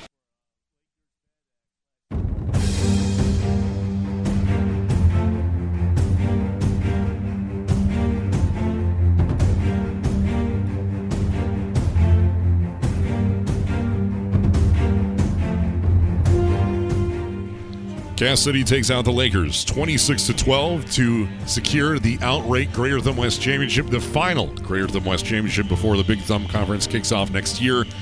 We'll come back in just a few moments to wrap this whole thing up from Cass City. From week number 7, Cass City wins by 14 points, 26-12 over the Lakers. You're listening to the WLEW Sports Network, being powered by Anger Valley Services.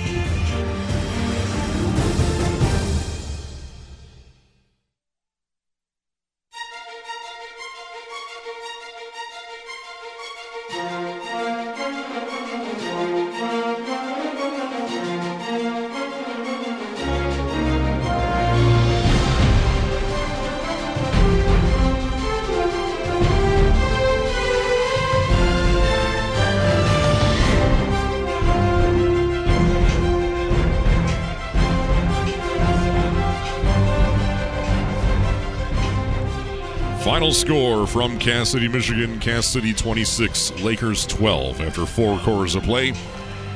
Hard-fought game. Scoring started right off the bat on the opening kick. And Dave Hansen, how would you tell us how we got to this final score, 26-12? Yeah, you're right, Clark. That opening kick went 99 yards to the house. Tyler Kumper gets this game started with a bang. Wallace punches in the 2-point conversion, and it's an early 8-0 lead, and that's how the first quarter would end.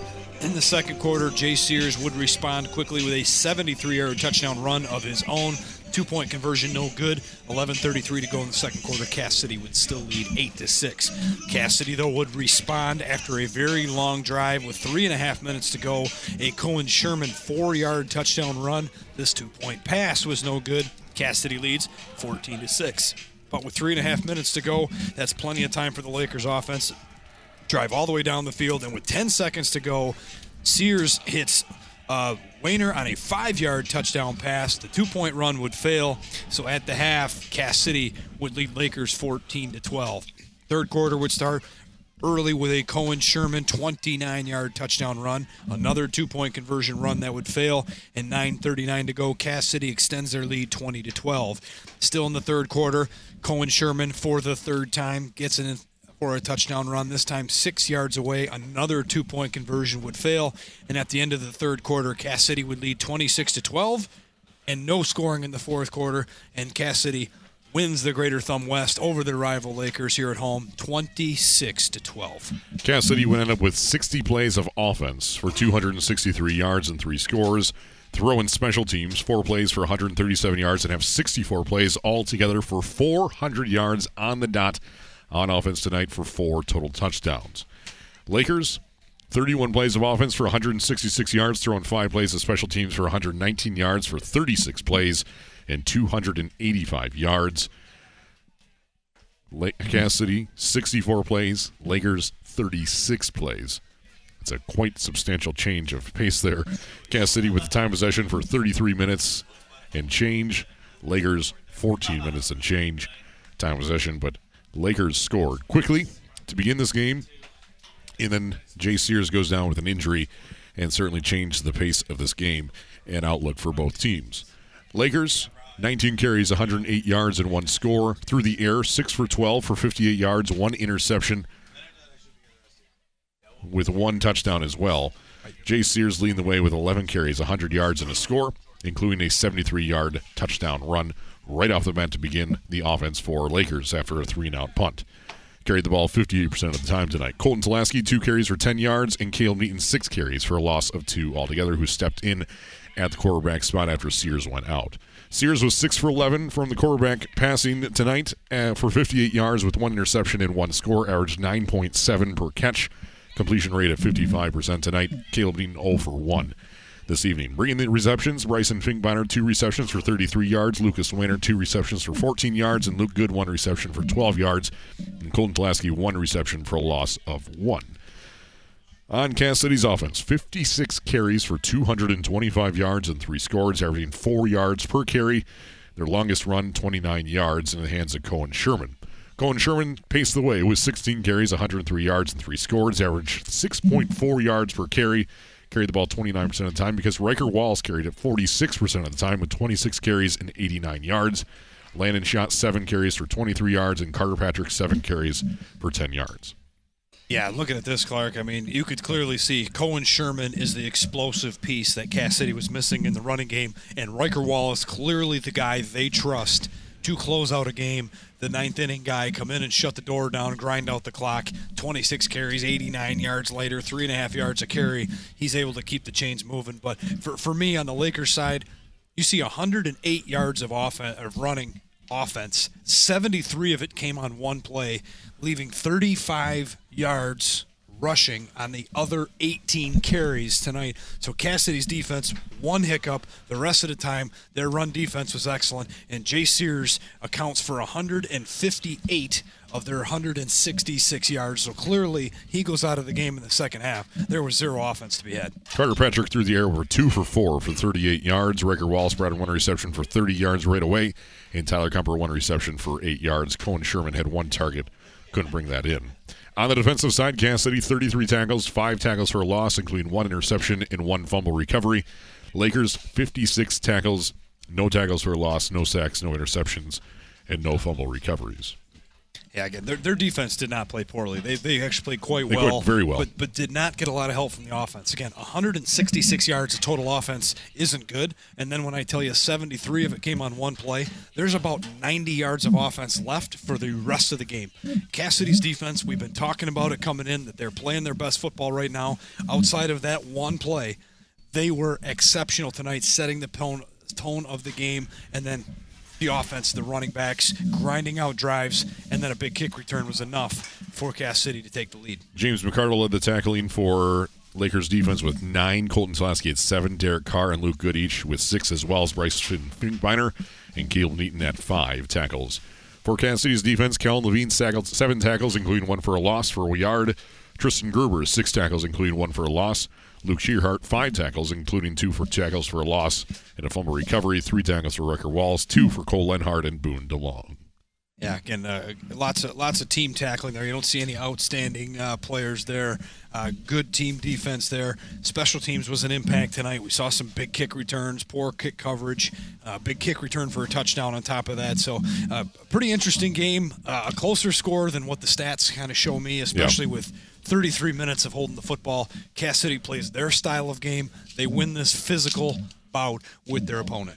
So, Dave Hansen, who's your Thompson Chevrolet player of the game tonight? Cohen Sherman. He's a difference maker. 16 carries, leads the way of any back on the ground, 103 total yards rushing, and 3 very important scores. He was the lightning when they needed a big play. He was that explosive back tonight. A long run of 29 on the game was it for him tonight.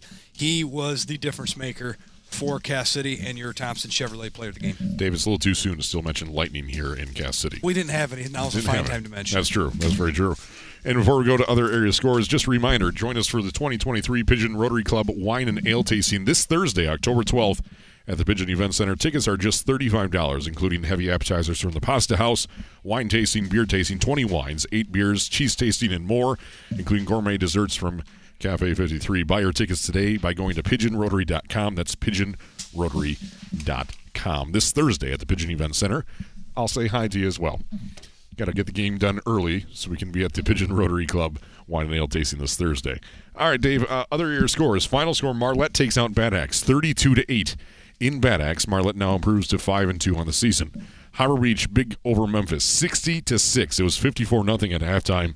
Memphis punches one in the third quarter, and Harbor Beach does as well. Harbor Beach now 6-1, sets up a feud with the Lakers in Laker Country next Friday. Ubly and Sandusky. Last we heard in the fourth quarter, 6 minutes left, it was Ubly 39, Sandusky 8. Ubly finally opened things up in the second half there. Reese over Caro, 44-0 is your final. Reese now improves to 3-4 on the season. Vassar over USA. Vassar 14, USA 8. Vassar now 1-6 on the season, their first victory of the year. And before entering tonight, I only scored 33 points. They lost to Cass City last week, 62-0. Yeah, good win for Vassar. I really didn't think they were going to get one this year. It's very surprising to me, but good for them to get a win. It has been a while since they've had one. Akron-Fairgrove in North Huron. Last we heard, it was 30-0 Akron-Fairgrove. Sound the horn. Make it 36-0. 36-0. Sound the horn for Akron-Fairgrove. The Vikings, as Thumbtail Getter would say, over North Huron. Akron-Fairgrove 6-1 on the season. Sets up a big feud with Bay City All Saints for the NCTL Stripes division, as All Saints was beating Ashley at halftime 53-0. CPS and Caseville in Carsonville. This one's coming down to the wire. 6 minutes left in that one, and CPS is leading by a score, 24-16 over Caseville at the moment. It was 12-8 and then 18-16. And now 24-16, CPS scores in the fourth quarter to take the lead.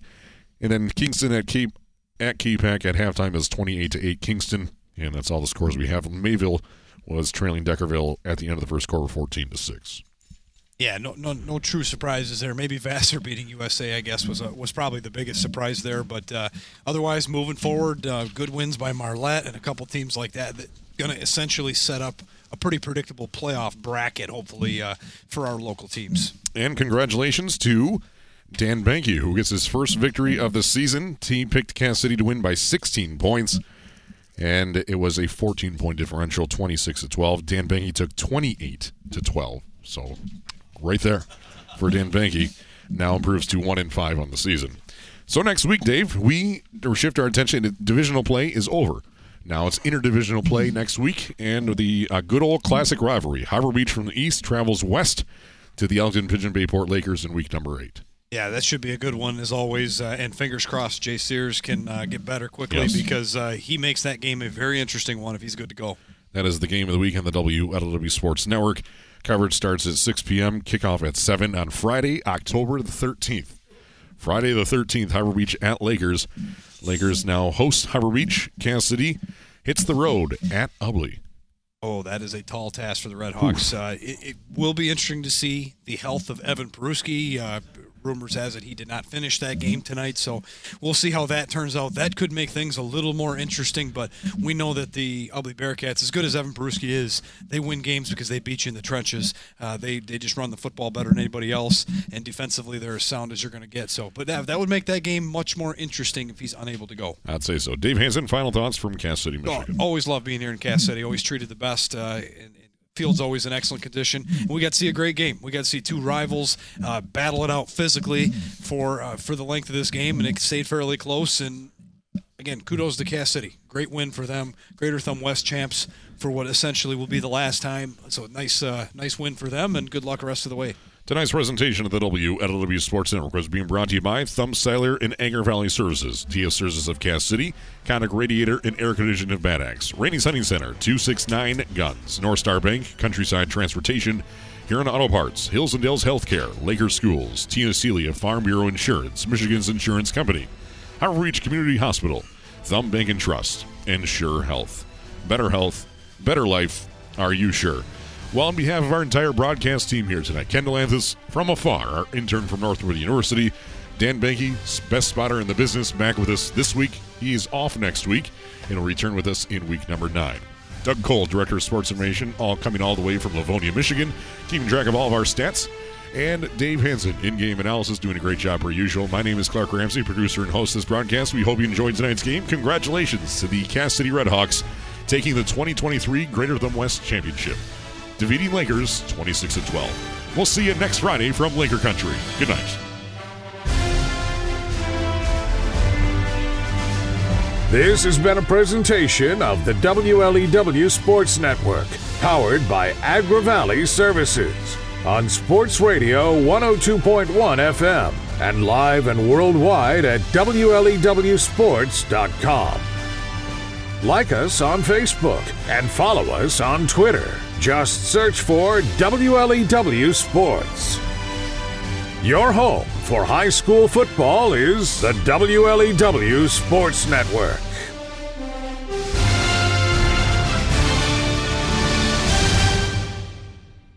In 1948, Burton Ramsey opened Ramsey Funeral Home at the corner of 4th and State Street in Harbor Beach. Since then, technology and modern conveniences have changed the way we live. But one thing that cannot be replaced by a smartphone is at Ramsey Funeral Home. It's still our family serving yours. A family business spanning 3 generations, from Burton to now Warren and Ryan Ramsey, with the same values as when we opened our doors over 70 years ago. For more details, go to RamseyFH.com and find out why so many have trusted Ramsey Funeral Home since 1948. That's RamseyFH.com.